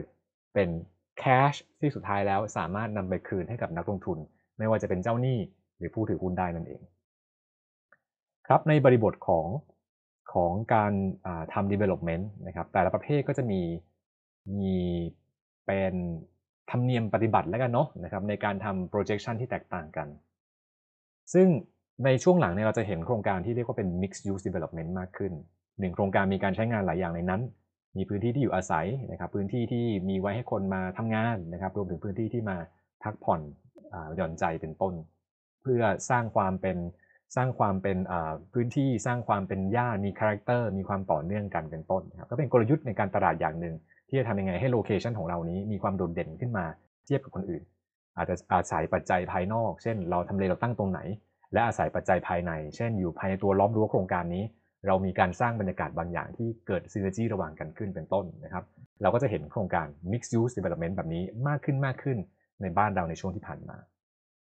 แต่ถ้าเกิดเราวิเคราะห์ภายในว่าก่อนที่จะตอบได้ว่า feasibility study ของโครงการนี้ควรจะเป็นอย่างไร เราก็ต้องมีการแยกครับ เพราะว่าแต่ละประเภทนี้1นนะ business model ไม่เหมือนกัน และ2นะครับพอ business model ไม่เหมือนกันเนี่ยก็แปลว่าความคาดหวังของเราก็ไม่ควรจะเหมือนกันด้วย ธุรกิจประเภทที่มีความเสี่ยงสูง ผลตอบแทนไม่ควรจะสูง ธุรกิจที่มีความมั่นคงนะครับ ผลตอบแทนก็ไม่ควร เราก็ไม่ต้องคาดหวังสูงก็ได้ทำให้เรากล้าลงทุนมากขึ้น อันนี้ก็เป็น common insights เกี่ยวกับเรื่องการวิเคราะห์การลงทุน เราก็มักจะมีการแยกพื้นที่ออกมานะครับ ให้มันสอดคล้องกับการใช้งาน แล้วก็การการทำธุรกิจเป็นต้น ยกตัวอย่างเช่นนะครับ ถ้าเป็นคอนโดเราก็จะมีการทำงบการเงินที่สะท้อนให้เห็นนะครับถึงตัวหัวใจของการทำธุรกิจนี้ คือสร้างนะครับสร้างเร็วขายเร็วเป็นต้น ในการขายก็ต้องมีการกำหนดเป็น product mix เป็น 1 ห้องนอน 2 ห้องนอนนะครับ ห้องเกี่ยวกับประเภท ตามกลุ่มลูกค้าที่เราตั้งเป้าไว้นะครับ แล้วก็ราคาขายที่ออกมาแล้วเมื่อเฉลี่ยมาแล้วได้ความคุ้มค่าอยู่เป็นต้น ถ้าเกิดเป็นโรงแรมนะครับ เราก็เป็นธุรกิจในการปล่อยเช่าพื้นที่ระยะสั้น ดูเป็นรายคืนเป็นต้น เราก็ต้องดูว่าเราสามารถปล่อยเช่าได้เท่าไหร่ หรือหาผู้พักได้เท่าไหร่ อัตราในการเข้าพักเป็นอย่างไรบ้าง มีรายได้ประเภทอื่นไหมที่สามารถหาได้ ขายน้ำขายอาหารนะครับ ขาย สิ่งอำนวยความสะดวกอื่นเป็นต้น ถ้าเกิดเป็นห้างหรือออฟฟิศก็คือค่าเช่านะครับเข้าพักไหมอขอโทษครับใช้คำผิดนะเข้าเช่าเต็มพื้นที่ไหมเก็บได้หรือเปล่า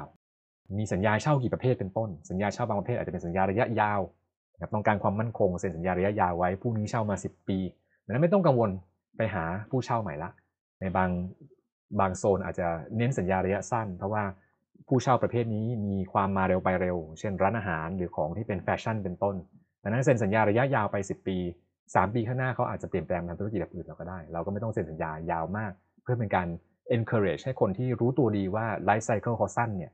นะครับก็ไม่รู้สึกว่าต้องเซ็นสัญญาระยะยาว ในทางกับการสัญญาระยะยาว สัญญาระยะสั้นถ้าเกิดต่อสัญญาให้ยาวเนี่ยทำได้ง่าย แต่สัญญาระยะยาวเบรกมาให้สั้นลงทำได้ยากนะครับก็เป็น flexibility อีกอย่างหนึ่ง ที่ถ้าเกิดเราเป็น developer เราก็อาจจะพิจารณาถึงจุดนี้ด้วยว่าเราจะมี mix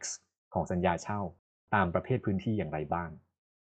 ถ้าเกิดเป็นอพาร์ตเมนต์ก็อาจจะคล้ายๆกับโรงแรมนะครับ โรงแรมคือการเข้าพักระยะสั้น เช่าระยะสั้นรายคืน หรือบางที่เป็นรายชั่วโมงเป็นต้น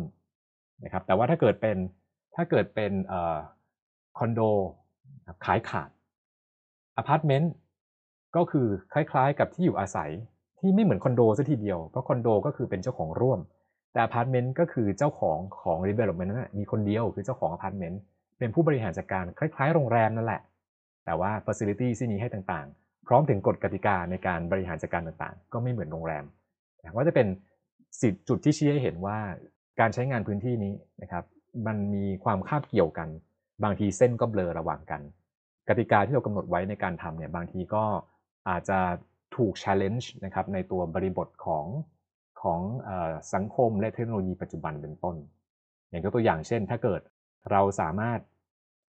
เช่า 1 เดือนได้ในคอนโด แล้วการเช่า 1 เดือนในคอนโดได้มันคล้ายหรือมันแตกต่างอย่างไรกับการเช่าเซอร์วิสอพาร์ตเมนต์หรืออพาร์ตเมนต์แค่ 1 เดือน ในทางกลับกันถ้าอพาร์ตเมนต์ให้เราเช่าได้ถึง 1 ปีเป็นต้นนะครับอพาร์ตเมนต์นั้นก็คล้ายคอนโดหรือเปล่า ในแง่การใช้งานของเราอาจจะคล้ายคลึงกันนะครับ แต่ว่าในแง่บริการต่างๆ ที่ที่ property นั้นมีให้เรา หรือแม้กระทั่ง incentive ในการให้บริการต่างๆ ที่ถ้าเกิด ownership structure ของผู้ให้บริการ เป็นเจ้าของร่วม มีคนเยอะแยะมากมายที่มีสิทธิ์มีเสียงในการตัดสินใจ กับ ownership structure เนี่ยค่อนข้างชัดเจน ทั้งโครงการนี้เจ้าของเป็นคนเดียวเขาสั่งอยากได้ก็ต้องได้ตามนั้นแหละ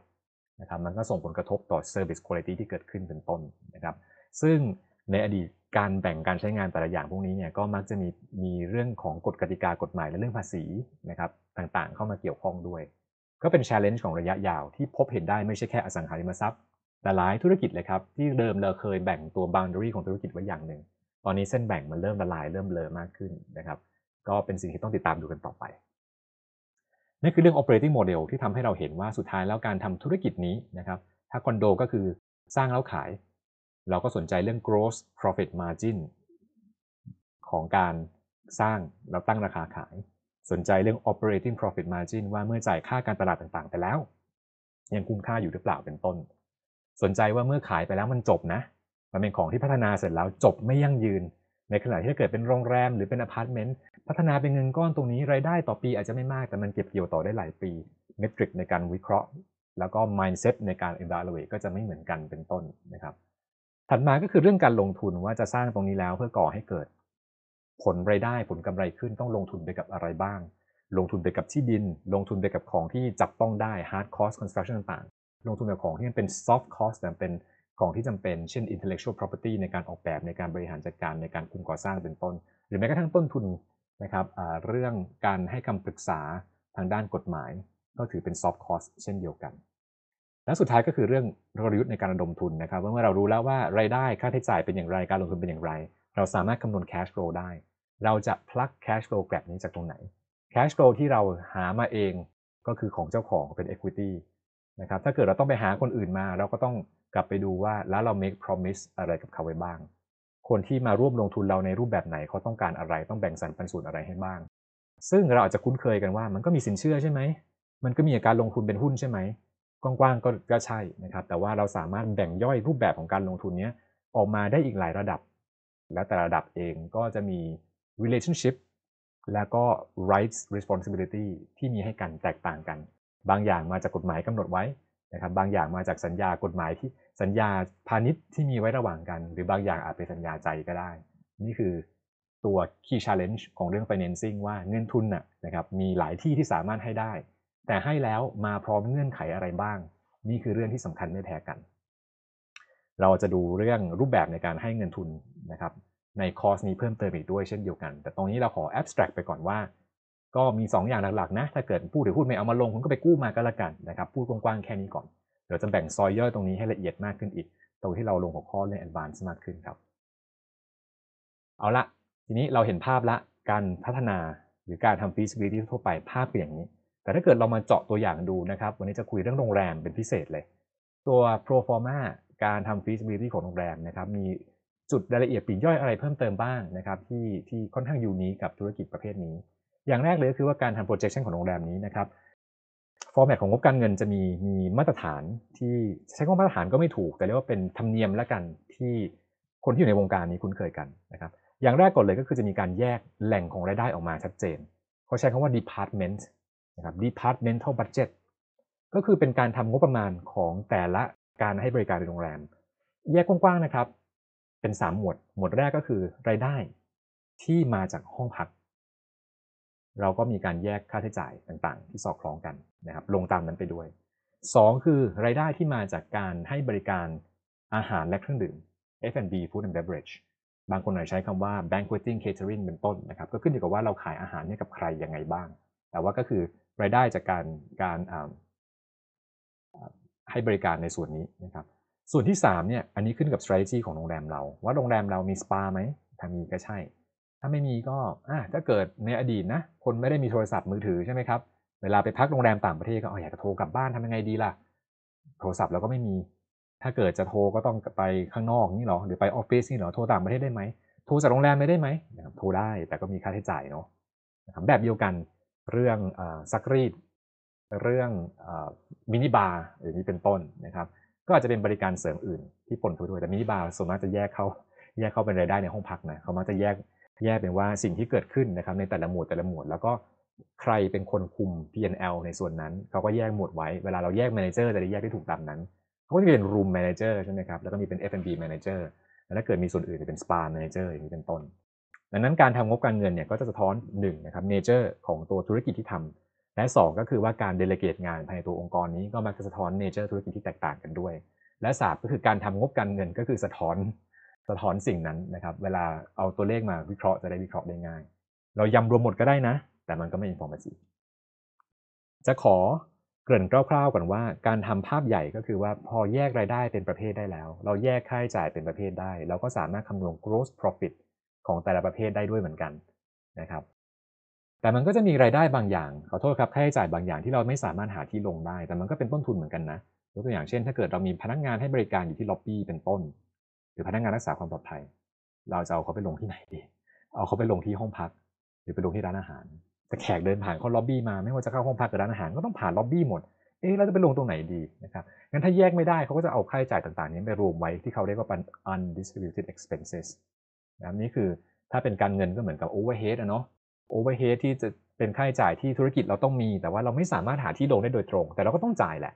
ดังนั้นแทนที่เราจะไปพยายามกระจายลงนะครับเราก็อาจจะทำงบการเงินแบบว่างั้นแยกไว้ อะไรที่หาที่ลงได้เราไปลงตรงนั้น เวลาเราคุมเราจะได้รู้ว่า คุณมีความรับผิดชอบในรายได้ส่วนนี้ค่าใช้จ่ายส่วนนี้ คุณคุมได้ดีจริงหรือเปล่า ถ้าคุณคุมได้ดีจริงงบการเงินก็คุณจะตอบคุณจะตอบคำถามนั้นได้นะครับนั่นคือการทำงบการเงินที่ดีดังนั้นก็จะมีการแยกเป็น departmental expense อย่างห้องเนี้ยก็จะมีพวกค่า cleaning ค่าในบ้านนะครับค่าพวกสบู่แชมพู amenities ต่างๆ ที่มีในห้องนี้เป็นต้น F&B ก็เนี่ยแหละครับค่าเชฟนะครับค่าพนักงานที่ทำงานในห้องอาหารโดยเฉพาะเลย หรือค่าวัสดุค่าวัตถุดิบต่างๆ เป็นต้นนะครับ ก็แยกกันไป แล้วก็จะเรียกว่าเป็นเรียกว่าไงเป็น departmental income ก็ได้เนาะนะครับก็คือเป็น revenue less expense เป็น income อาจารย์ก็ไม่รู้ใช้คำไหนดีเหมือนกันแต่ว่าคิดซะว่าเหมือนกับเป็นกึ่งกึ่งขั้นต้นของ gross profit ที่ยังไม่ได้หัก overhead ของแต่ละ department เราก็จะได้วิเคราะห์ได้ว่า คุณคุม performance ดีจริงหรือเปล่า แล้วลบค่าใช้จ่ายอื่นที่ไม่ได้เกี่ยวข้องโดยตรง แต่ก็ยังมีอยู่นะ ค่าการตลาดอะไรนี้เป็นต้นนะครับลงเป็นสิ่งที่เรียกว่า gross operating profit นะครับ gross operating profit อันนี้คือเป็นตัวเลขที่ จริงถามว่าคล้าย NOI ไหมนะครับก็ไม่คล้ายสัทีเดียวนะครับไม่คล้ายสัทีเดียวเพราะมันจะมีบางรายการที่ไม่รวมในนั้นด้วย ดี๋ยวจะมาคุยกันว่าทำไมถึงไม่รวมบางรายการนะครับ แต่นี้ก็คือเป็นเป็นเรียกว่า operating budget ของการทำโรงแรม ซึ่งการทำโครงสร้างแบบนี้เนี่ยได้รับแรงบันดาลใจมาจากการบริหารจัดการภายใน ถ้าทำงบแบบนี้แล้วนะครับ เราก็สามารถนำงบนี้มาประกอบการตัดสินใจได้ง่ายจะขอถอยกลับขึ้นไปข้างบนเกี่ยวกับเรื่อง room revenue ครับ เพราะว่าในหลาย ๆ ครั้งที่ผ่านมาในอดีตการทำ projection ส่วนมากเนี่ยมักจะอิงจาก revenue คนเข้าพัก เพราะนะครับ revenue คนเข้าพักในการในการในการประมาณการเนี่ยเรามักจะใช้การเข้าพักของคนเป็นตัว forecast ว่าจะมีรายได้เท่าไหร่ เริ่มต้นอย่างนี้ครับ เราคุยกันว่าการทำงบการเงินของของของตัว income generating property เสียมักจะเริ่มจากตัว potential ก่อน งั้นในบริบทของโรงแรมเนี่ย potential ที่บ้านเราเริ่มจากอะไร เราเริ่มจากจำนวนห้องครับที่เราขายได้ เรามีห้องอยู่ทั้งหมด 100 ห้องสมมุตินะครับ แล้วเรามีเราปีหนึ่งเราเปิดทุกวันเลย365วัน แล้วก็คูณไปครับ 365 วันคูณ 100 ห้องเท่ากับ 1 ปีเราขายได้ 36,500 room nights นะครับห้องคูณคืน นี่คือ maximum unit ที่เราสามารถขายได้ ถัดมาก็คือเราสามารถนำ maximum unit นี้ไปคูณกับตัวรายได้ค่าพักต่อห้องเฉลี่ย เราก็ได้เป็น maximum revenue ก็ได้นะครับ แต่ว่าของของโรงแรมส่วนมากเขาก็คือเขาวัดแค่ occupancy จากตัวการเข้าพักพอ ส่วน rate เขาแยกไปต่างหากดังนั้นลำดับถัดมาที่เขาจะทำก็คือว่าอ่าถ้างั้นเรามีจำนวนห้องละ มีห้องอยู่ 36,500 ห้องที่ขายได้ต่อปี เอ่อขายได้เท่าไหร่ล่ะ ถ้าขายได้ 90%นะครับ ก็เท่ากับว่าก็ต้องเอา 90%มาคูณกับ 36,500 จะได้เป็นห้องที่เข้าพักจริง ๆ เราเรียกว่า rooms occupied นะครับ rooms occupied นี้ อ่าโอเค rooms occupied นี้เราคิดรายได้ได้เท่าไหร่หล่ะต่อห้อง ก็คูณไปว่า average daily rate คืออะไรนะครับ ได้ average daily rate แล้วก็ ก็มาคูณออกมาเป็นรายได้ที่สามารถพักสามารถ generate ได้ในปีนั้น หรือในรอบบัญชีนั้น แต่จะมีอีกเมทริกหนึ่งที่เขาชอบใช้เหมือนกัน คือสิ่งที่เรียกว่า rev par นะครับ rev rev แล้วก็ par par rev rev นี่ย่อมาจาก revenue ส่วน par คือ per available room แนวคิดคืออย่างนี้ครับ เรามีห้องอยู่ เรามีเรทต่อห้องอยู่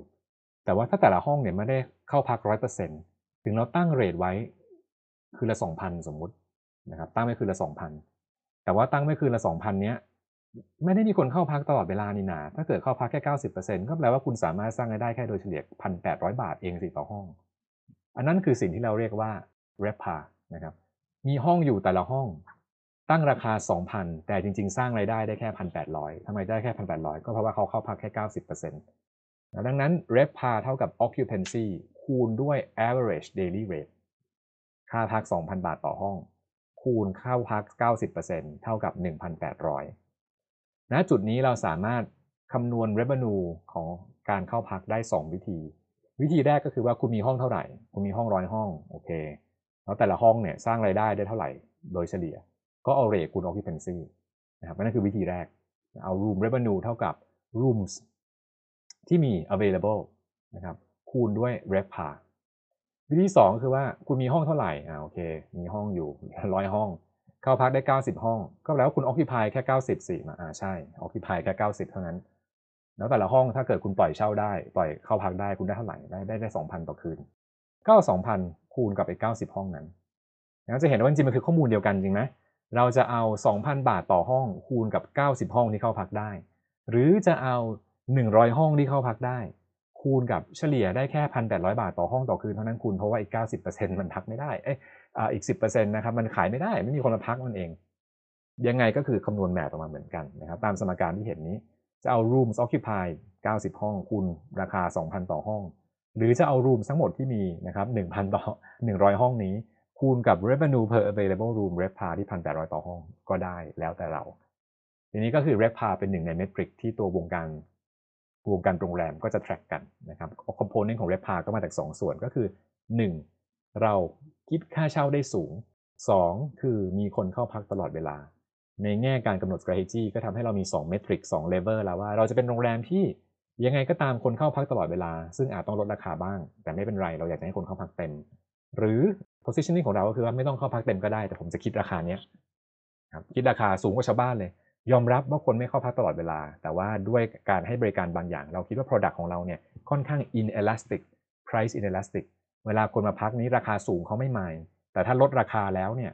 คนก็ไม่ได้อยากมาพักเพิ่มขนาดนั้น ส่วนคนเดิมที่สามารถจ่ายได้สูง เขาก็บอกอ๋อขอบคุณมากที่ลดราคาให้เดี๋ยวผมมาพักกันละกัน ดีจังที่เคยคิดคือห้องละหมื่นตอนนี้เหลือห้าห้องละห้าพันผมก็เอา ผมก็มาอยู่ดี ในขณะที่คนก่อนหน้านี้นะครับเห็นราคาหมื่นโอ้แพงไม่มาหรอก เห็นห้าพันห้าพันก็ยังแพงไม่มาอยู่ดี ก็ทำให้เราไม่ได้ขยายลูกค้าได้มากขึ้นขนาดนั้น นั้นก็เป็น strategy อย่างหนึ่งนะครับ ที่เราจะเป็นจะต้องพิจารณาว่า โรงแรมเราจะอยู่ใน positioning ที่ high occupancy และ high rate ด้วยเป็นไปได้ไหม บางโรงแรมเป็นไปได้จริงนะครับ แต่บางโรงแรมอาจจะไม่ได้เนี่ย objective ของเราคือการสร้าง revpar สูงๆ ดังนั้นอาจจะต้อง balance ว่า room rate สูง occupancy ต่ำหรือ room rate ต่ำ occupancy สูง ก็เป็นช่องทางที่สามารถเลือก specialize ได้เหมือนกัน ทีนี้เมื่อได้ room revenue มาแล้วในอดีตนะครับที่ผ่านมาการทำ projection ก็มักจะบอกว่าถ้าเกิดมีคนพักสร้างรายได้ห้องประมาณ 100 คิดว่าน่าจะสร้างรายได้อาหารสักประมาณ 20%ของรายได้รายได้ห้องกันละกันก็คูณมาต่อเนื่องจากนั้น implicit assumption ของเราก็คือว่าคนที่มาเข้า F&B venue ของเราพวกต่างๆเนี่ยก็คือคนเข้าพักนั่นแหละนะคนเข้าพักมาพักเสร็จแล้วก็ไม่รู้จะออกไปไหนก็ทานอาหารโรงแรมแล้วกันสั่ง room service อย่างนี้เป็นต้นนะครับ driver หลักเราจึงมักจะ estimate จากตัวคนเข้าพักในอดีต แต่ช่วงที่ผ่านมาเราจะเริ่มเห็นว่าบางโรงแรมนะมี F&B outlet ที่สุดท้ายคนมาใช้บริการเนี่ยไม่ใช่คนพักโรงแรมหรอกครับ โดยเฉพาะพวก F&B outlet ของโรงแรมที่อยู่ในเมืองเป็นต้นนะครับเราอาจจะอยากไปทานอาหารตามโรงแรมหรูๆบ้างแต่เราไม่ได้เข้าพักนะดังนั้นแปลว่า revenue driver ของตัว F&B ของเราเนี่ยไม่ได้ขึ้นกับคนเข้าพักโดยตรงแล้วล่ะ ขึ้นกับเรื่องอื่นมากกว่า เพราะเราใช้ใช้ช่องทางอื่นในการหาลูกค้านะครับคนที่เข้ามาเป็นลูกค้าเราเนี่ยเป็น external guest มากกว่า internal guest ดังนั้นการทำ pro forma ของโรงแรมนี้เนี่ยเราก็ต้องกลับไปถามครับว่า strategy ของโรงแรมเราเนี่ยเราคิดว่า driver ต่างๆ ที่จะมานี้นะครับเป็นแบบไหน positioning โรงแรมเราเป็นอย่างไรนะครับต้องมี amenities อะไรบ้างในโรงแรม แล้วก็ revenue generating activity ต่างๆ เหล่านี้คิดว่าใครเป็นลูกค้าบ้างนะครับก็จะส่งผลกระทบต่อการทำ pro forma ของโรงแรมเราด้วยนั่นเองเอาละครับ นั้นก็เป็นภาพใหญ่นะครับในฐานะ ถ้าเกิดเป็น developer ที่โรงแรมนี้นอกจากเรื่องตัวเลขการเงินนะครับคำถามใหญ่ข้างบนก็คือว่า strategy ของโรงแรมเราคืออะไร เช่น positioning ของเราเราสร้างโรงแรมมาแล้วนะครับเป็นโรงแรมที่คนมาเพื่อพักไปทำธุรกิจหรือเปล่า ถ้าอย่างนั้นโรงแรมเราคนอาจจะเข้าพักช่วง weekday มากกว่านะ แต่ weekend ไม่มีใครเลยนะครับหรือโรงแรมนี้เป็นโรงแรมที่คนมาเพื่อพักผ่อน มาเพื่อแบบก็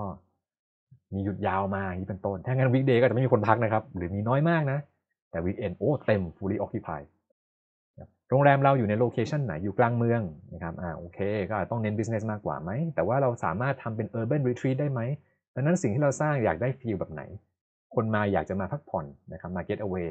หรือคนมาเพราะว่าก็แค่อยากได้ที่พักที่สะดวกเท่านั้นดังนั้นโรงแรมขึ้นชื่อว่าโรงแรม เรามีกลยุทธ์แตกต่างกันนะครับ เราก็ต้องกำหนดส่วนนี้ด้วย นอกเหนือจากส่วนนี้แล้วเนี่ยก็ต้องคิดถึงเรื่องว่าเรากำลังซื้อลูกค้าของเราที่ต้องการ attract เป็นแบบไหน นะครับโรงแรม1ดาว2ดาว3ดาว4ดาว5ดาวพวกนี้เป็นต้นเนี่ยในบางประเทศมีถึง6ดาวเลยนะ ก็จะมีเป็นเหมือนกับเป็น rough guideline ว่าโรงแรมที่เรียกว่า 5 ดาวกับ 4 ดาวได้เนี่ยมีความแตกต่างอย่างไรบ้างยกตัวอย่างเช่นถ้าเกิดเราเป็นโรงแรมที่ไม่มีสระว่ายน้ำนะไม่มีจิมก็อาจจะบอกคุณได้แค่ 2 ดาวนะเพราะอยากได้3ดาวคุณก็ต้องมี amenities บางอย่างที่มันที่มันตอบสนองความต้องการของลูกค้าบ้างบางโรงแรมต้องมีห้องอาหารไม่ต่ำกว่า 2 ห้องมี coffee shop มี lobby เป็นเงื่อนไขถึงจะได้ดาวประมาณนี้นะ นะครับอันนี้ก็ขึ้นอยู่กับตัว industry standards ว่าเราจะอิง industry standards ไหน แต่ว่าคร่าวๆก็คือว่าการที่เราเลือกลูกค้านะครับเรามี value proposition ที่แตกต่างกับลูกค้า ของที่ต้องมีเพื่อให้ตอบโจทย์ลูกค้านั้น ก็จะแตกต่างกันไปนะครับ ตามการกำหนดโรงแรมของเราว่าโรงแรมของเรานี้ จะสร้าง value อะไรให้กับลูกค้า และจำเป็นต้องมี amenities อะไรบ้าง ถ้าแบ่งย่อยๆมา amenities ที่มักจะพูดถึงกันก็ อาจจะเป็นพื้นที่ในการจัดประชุม นะครับมีคำที่เรียกว่า MICE เนาะ MICE นี่ย่อมาจาก meeting incentive conference แล้วก็ exhibition นะครับเป็นการพูดถึงกว้างๆ แต่ว่าเป็นเหตุผลที่ทำไมคนต้องมาพักที่โรงแรมนี้ ถ้าเกิดโรงแรมนี้เป็นพื้นเป็นสถานที่ในการจัดประชุมวิชาการ คนส่วนมากก็อาจจะอยากเลือกพักในสถานที่ที่มีการจัดการประชุมวิชาการนั้น เป็นต้นนะครับนั้นคำว่า meeting นะครับ conference นะครับก็คือลักษณะนั้น exhibition ก็อาจจะสเกลใหญ่ขึ้นนะครับ I เนี่ยย่อมาจาก incentive นะครับ incentive จริง ๆ ก็คือเหมือนกับถ้าเกิดเราเราอยู่ในธุรกิจที่จำเป็นต้องมีการจัดประชุมของของเซลล์อย่างนี้เป็นต้นนะครับให้มาคอนให้มาสัมมนารายปี แต่ว่าอยู่ในสถานที่ที่น่าไป ก็มันก็เป็นก้ำก้ำกึ่งกึ่งระหว่าง 1ทำงานกับ 2 มาพักผ่อน นั้นพื้นที่ที่พื้นที่ที่เป็น resort destination เองบางโรงแรมก็มีการจับกลุ่มนี้เช่นเดียวกัน ก็คือนี่แหละครับเป็น ขอบคุณลูกค้าและขอบคุณพนักงานนะครับทริปประเภทนี้ที่ที่จัดกัน ก็เราเรียกรวมๆกันไปว่าว่าเป็น MICE Travel นะครับลูกค้าของประเภทนี้ก็มักจะเป็น B2B เราขายให้กับองค์กร ขายให้กับผู้จัดงานนะครับขายให้กับให้กับคนที่ถืองบประมาณที่ต้องพาคนมาเป็นต้นงาน banqueting ก็คือการจัดเลี้ยง งานจัดเลี้ยงก็อาจจะเป็นจัดเลี้ยงสังสรรค์กันเองนะครับจัดงานแซยิตอะไรที่เป็นต้น แต่ไปได้ถึงจัดเลี้ยงประเภทที่เป็น งานแต่งงานนะครับงั้นฟังก์ชันต่างๆ ที่ต้องมีก็ต่ต้องมีห้องประชุมขนาดใหญ่ บางอย่างนี่ก็สามารถจัดคู่กันได้ อย่างพื้นที่จัด exhibition มากั้นห้องจัดงานแต่งงาน ก็คือพื้นที่ใหญ่เหมือนกัน ขอแค่มีอุปกรณ์ต่างๆ ไม่ว่าจะเป็นพวก AV equipment หรือเป็นพื้นที่ที่ flexible มากพอที่คนสามารถเอาของตัวเองเข้ามาข้างในได้ ถ้าเกิดอย่างนั้นเนี่ยก็ก็อาจจะเป็นจุดสนใจนะครับของของลูกค้าเป็นต้น ตะกี้เราพูดถึงเรื่อง restaurant พูดถึงเรื่อง spa ไปแล้วนะครับบางโรงแรมที่เป็น MICE ก็อาจจะมี definition recreation ที่แตกต่างกัน อย่างใครที่ชอบเดินทางไปญี่ปุ่นอย่างเงี้ยนะครับโรงแรมที่ญี่ปุ่นที่เป็นออนเซ็นก็มีออนเซ็นหลายประเภทนะออนเซ็นประเภทที่แบบว่าบริษัทมักจะจัดทริปมาก็มักจะเห็นอุปมักจะเห็นบริการบางอย่างที่เป็นความคาดหวังของเขา มีพื้นที่ที่ไปร้องคาราโอเกะได้นะไปตีปิงปองได้อะไรอย่างนี้เป็นต้นนะครับ มันก็มันก็คือ amenity ต่างๆ ที่เป็น recreational activity ที่เรามีไว้ให้กับคนที่มาพักในโรงแรมนั้นของเรา อย่างบ้านเราก็มีเนาะแบบโรงแรมที่มีคาราโอเกะบางทีมีเทคมีอะไรเงี้ยนะครับก็ก็เป็นส่วนหนึ่งของการสร้างความแตกต่างว่าทำยังไงคนถึงอยากมาพักโรงแรมเรา ซึ่งสิ่งเหล่านี้ก็จะส่งผลกระทบต่อการทำงบของเราเนาะว่าต้องแบ่งเป็นกี่ department นะครับ revenue driver cost driver เป็นไงนะครับ fixed cost variable cost มียังไงบ้างทีนี้สิ่งหนึ่งที่ที่ช่วงหลังนะครับทำให้เรื่อง แม้กระทั่งการโรงแรมเองเนี่ยก็มีสิ่งที่ต้องมา rethink มากขึ้น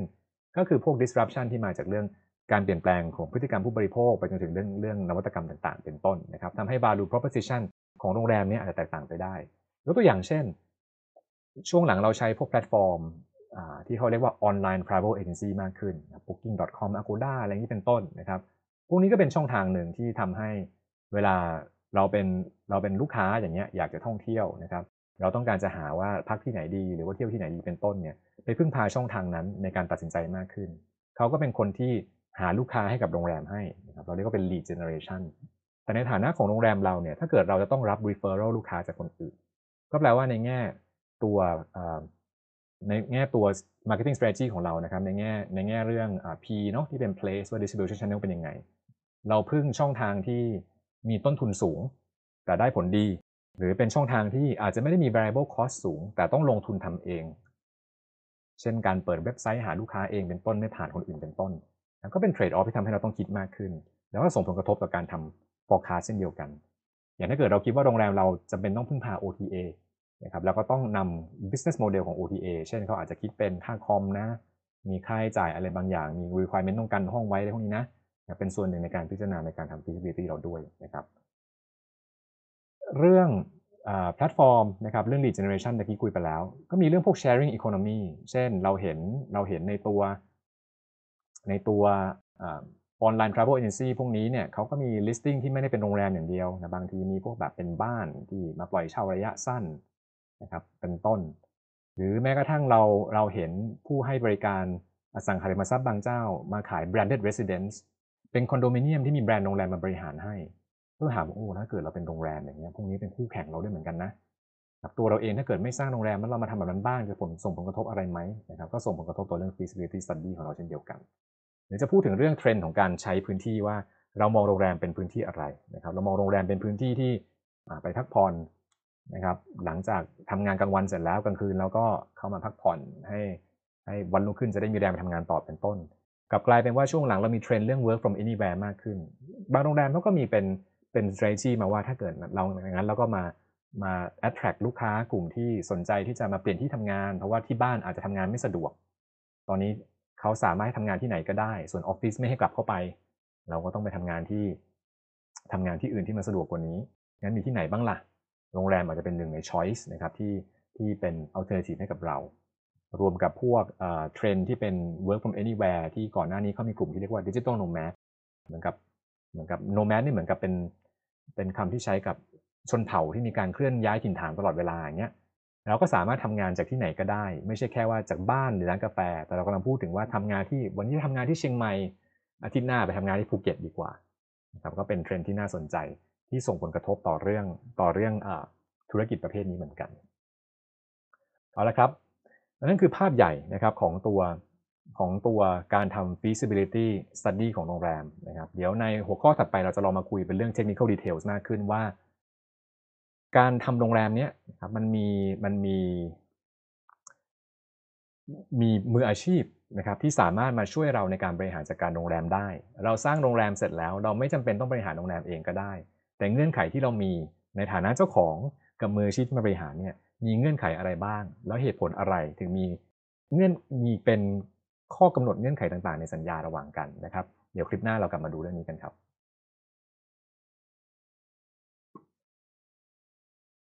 ธุรกิจอสังหาริมทรัพย์เป็นธุรกิจที่ barrier to entry ไม่ได้สูงมากนะครับ มีเงินก็สามารถทำธุรกิจนี้ได้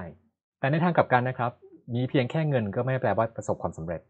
มีคนพร้อมจะทำงานให้เราตลอดเวลา เป็น outsource มืออาชีพในธุรกิจอสังหาริมทรัพย์ แต่ว่าการที่เราเลือก outsource มานี้นะครับ นอกเหนือจากความเป็นมืออาชีพแล้วเนี่ย สัญญาที่ตกลงไว้ระหว่างกันระหว่างเราและ outsource ก็เป็นองค์ประกอบที่สำคัญที่ทำให้เกิดความสำเร็จระหว่างการร่วมมือกันด้วยครับ วันนี้จะมาคุยตัวอย่างของ Hotel Management Agreement คือในกรณีที่ถ้าเกิดเราสร้างโรงแรมมา แต่ว่าเราไม่เคยบริหารโรงแรมมาก่อน เราต้องการให้มืออาชีพมาบริหารโรงแรมให้ เราจ้างเขาไปแล้วเนี่ยเรามีเงื่อนไขเรามีข้อตกลงอะไรระหว่างกันบ้าง แต่ละเงื่อนไขที่มีเอาไว้กำหนดเอาไว้ เหตุผลในการกำหนดคืออะไรกันบ้าง เราจะมาหาคำตอบกันในคลิปนี้ครับ เคครับ Hotel Management Agreement หรือ HMA นะครับก็คือสัญญาที่เรามีกับเชนที่ให้บริการเรื่องการบริหารโรงแรมโดยเฉพาะ ซึ่งเชนต่างๆ เหล่านี้ในอดีตอาจจะเคยเป็นผู้บริหารโรงแรมมาก่อน มีโน้ตฮาวแล้วก็ต้องการจะ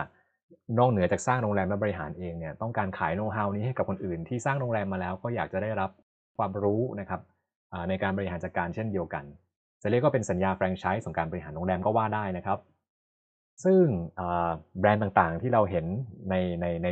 ในทั่วโลกที่ใหญ่ๆนี้นะครับ หลายแบรนด์โรงแรมที่เราเห็นกันเป็นโรงแรมที่เจ้าของเป็นคนละคนกับคนบริหารให้ เราพบเห็นได้แบบนี้ได้มากเลยนะครับ แม้ว่าในประเทศไทยหรือประเทศอะไรก็ตาม ทีนี้เรามาไขเงื่อนไขกันข้างในนะครับว่า Hotel Management Agreement หรือ HMA เนี่ยข้างในมีเงื่อนไขอะไรบ้าง จะแบ่งเป็นหมวดดังนี้ครับหมวดแรกอาจจะเป็นเกี่ยวกับเรื่องระยะเวลานะครับแล้วก็เรื่องแล้วก็เรื่อง การ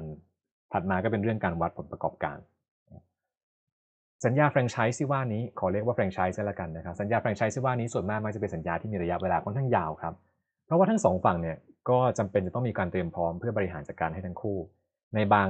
ในหลาย ๆ ครั้งที่เราที่เราจ้างเข้ามาบริหารจัดการให้นะครับเขาก็ต้องส่งผู้บริหารมาดูแลตรงนี้ให้ ผู้บริหารคนคนนั้นก็ต้องมีการทำความรู้จัก นอกเหนือจากตัว owner ตัว property เราเราต้องรู้จัก location เราหรือบางในในบางกรณีประเทศเราด้วยซ้ำนะครับเพื่อเพื่อสามารถบริหารจัดการตรงนี้ให้เกิดความสำเร็จได้ดังนั้นถ้าเกิดมีการเซ็นสัญญากันไว้แล้วระยะเวลาค่อนข้างสั้นมาก ก็อาจจะไม่คุ้มค่าในการลงทุน ในฝั่งกลับกันครับ ในฐานะ owner เองต้องการจะได้แบรนด์บางแบรนด์เข้ามาดูแล ก็มีเงื่อนไขที่แบรนด์เขากำหนดเช่นเดียวกัน อาจจะมีการกำหนดไว้ว่าอ่าคุณคุณสร้างโรงแรมเนี่ยคุณต้องใช้วัตถุดิบอขอโทษครับใช้วัสดุแบบนี้นะ โรงแรมเราเนี่ยเน้นเป็นโทนแบบโทนแบบธรรมชาติ ดังนั้นถ้าเกิดคุณก่อสร้างมาเป็นแบบมีแต่หินมีแต่คอนกรีตพวกนี้เนี่ยมันไม่ได้ไปด้วยกันได้ ดังนั้นแบบ Product แบบนี้ผมคิดว่าแบรนด์ผมไม่ฟิตไม่บริหารให้กันละกัน ในหลาย ๆ ครั้งเลยครับ ถ้าเกิดเราเป็นเจ้าของโรงแรมเป็น owner เราก็ต้องมีการลงทุนตามสเปคของตัวเจ้าของแบรนด์นั้น เพื่อให้สอดคล้องกัน เราเดินเข้าแบรนด์เช่นโรงแรมอินเตอร์คอนเป็นต้นนะครับถ้าเข้าที่ไหนโลกก็จะมีบรรยากาศคล้าย ๆ กัน วัสดุข้างในคล้าย ๆ กัน นอกเหนือจากเรื่องของที่เป็น low involvement อย่างเช่น ตัวยูนิฟอร์มพนักงานคล้าย ๆ กันแล้วเนี่ยนะครับไปไกลถึงขั้นในห้องเนี่ยเครื่องใช้ภายในหรือเตียงอะไรก็เป็นแบบเดียวกัน ส่วนหนึ่งเป็นเพราะว่าเขามีมาตรฐานของเขานะครับในการกำหนดเอาไว้ว่า จะใช้แบรนด์ผมต้องใช้ของแบบนี้ด้วยงั้นถ้าเกิดเราเซ็นสัญญากับเขาไว้แล้วแล้วเป็นสัญญาแบบ 2 ปี แต่เราลงทุนไปตั้งเยอะครับแล้วจะให้ผูกสัญญาไปแค่ 2 ปี แล้วมีความไม่แน่ไม่นอนมันจะคุ้มค่าหรือเปล่า ดังนั้นเพื่อประโยชน์ของทั้งสองฝ่ายระยะเวลาของสัญญาพวกนี้ก็จึงค่อนข้างยาวนะครับอาจจะ 20 ปี ในบางกรณีถ้าเกิดเป็นแบรนด์ค่อนข้างดี แล้วมีการสร้างตามมาตรฐานเขาแบบเป๊ะๆเลย อาจจะยาวถึง 50 ปีได้ด้วยซ้ำนะครับก็จะมีอีกสัญญาหนึ่งที่มาคู่กันนะครับที่มีการกำหนดเอาไว้ว่าถ้าเกิดคุณต้องการจะสร้างต้องการให้ผมบริหารคุณต้องสร้างตามนั้น แล้วอาจจะมีการคิดค่า consulting fee ผมจะส่ง consult ของ chain ผมมาช่วย consult ให้ว่าคุณสร้างแบบนี้โอเค แบบนั้นไม่โอเค พื้นที่ตรงนี้ต้องแบบกว้างกว่านี้นะนะครับลิฟต์ต้องแบบแบบนี้นะนะครับเป็นต้นนะครับก็ว่ากันไป อันนั้นก็เป็นสัญญาคู่กันที่มักจะมาคู่กับ Hotel Management Agreement ด้วยนะแต่มันเป็นเรื่องเทคนิคละก็เลยจะไม่ลงรายละเอียดในในจุดนี้นะครับ อย่างไรก็ตามเซ็นสัญญาระยะยาวไว้เนี่ยก็ไม่ได้แปลว่ายกเลิกไม่ได้นะครับเพราะจะมีเงื่อนไขต่างๆ ที่ทำให้เราสามารถยกเลิกได้ หรือในทางกลับกันนะครับ เงื่อนไขที่ทำให้เราสามารถทำให้เราสามารถต่อสัญญาได้ด้วยเช่นเดียวกัน ซึ่งหนึ่งในตัว เงื่อนไขนะครับที่ส่งผลกระทบต่อการยกเลิกสัญญาหรือต่อสัญญาได้เนี่ยก็มักจะเป็นเรื่อง performance เพราะเราจ้างเขามาดูแลให้ เราก็ต้องมีวิธีในการวัด performance ครับว่าวัดอย่างไร นั้นเมทริกในการวัด performance เนี่ยก็จะมีเป็น key metric ในวงการโรงแรมที่คุยกันมาในคลิปก่อนหลักๆนะครับก็คือ RevPAR revenue per available room ซึ่งคำนวณจากการเอา average daily rate ADR คูณกับ occupancy ถ้าเกิดคนเข้าพักได้คือละ 5,000 บาทนะครับแล้วก็มีคนเข้าพัก 80%โดยเฉลี่ยแต่ละปีก็เท่ากับว่าเรฟพาเท่ากับประมาณ 4,000 บาทต่อห้องที่มี อันนี้คือการการการกำหนดเมทริกนะครับก็แทนที่จะกำหนดตัวอัตราเลขค่าพักต่อห้องไว้สูง แต่คนไม่พักเลย หรือกำหนด occupancy ไว้สูง แต่ปรากฏว่าขายห้องได้เฉลี่ยนิดเดียว การกำหนด r e v p a ก็จึงเป็นการนำทั้ง 2 มิติเข้ามาประกอบกัน อยากจะให้พัก ได้ค่าพักต่อห้องสูงๆ และคนเข้าพักเยอะๆด้วย ก็แปลว่าเรฟพายิ่งสูงยิ่งดี ส่วนเรฟพาที่สูงนี้จะมาจากทางไหน ถ้าเกิดเราไม่ได้เราไม่ได้กังวลมากขึ้นอยู่กับ positioning นะครับในฐานะการลงทุนเราอาจจะไม่ได้กังวลเรื่องนั้นมาก แต่เรากังวลเรื่องเรปพาที่ได้กลับคืนมามากกว่า ซึ่งมันสะท้อน 2 มิติเข้าด้วยกันนะครับก็จะมีการกำหนดเอาไว้ว่าเราเลือกตัวเปรียบเทียบมานะคำว่า competitive set ก็คือการที่เรากำหนดแบรนด์โรงแรมเรามาแล้ว เรากำหนดมาว่าคู่แข่งเราเป็นใคร เขาก็ต้อง บริหารให้ได้ เรียกว่าไม่น้อยหน้าคู่แข่ง อาจจะแพ้คู่แข่งได้บ้างด้วยเหตุผลบางอย่างที่เป็นอุบิเหตุแต่ก็อย่าแพ้ให้หลุดลุยน่าเกลียดเกินไป เช่นคู่แข่งทำได้ร้อยเราก็ต้องทำได้ไม่เกิน 85 เป็นต้นนะครับ อันนี้ก็เป็นหนึ่งในหนึ่งในหนึ่งในอ่าเมทริกที่เขาวัด แต่รายได้สูงแต่ว่าคุมค่าใช้จ่ายไม่ดีทำไงอะ คุณก็ต้องคุมค่าใช้จ่ายด้วย คุณต้องสร้างกำไรให้ได้นะครับการก็ต้องทำกำไร GOP Gross Operating Profit นะครับให้ได้ด้วย เราก็ต้องเปรียบเทียบกับโรงแรมอื่นได้ด้วยเหมือนกันนะครับก็อาจจะอยู่ประมาณ 90%ของโรงแรมอื่นเป็นต้น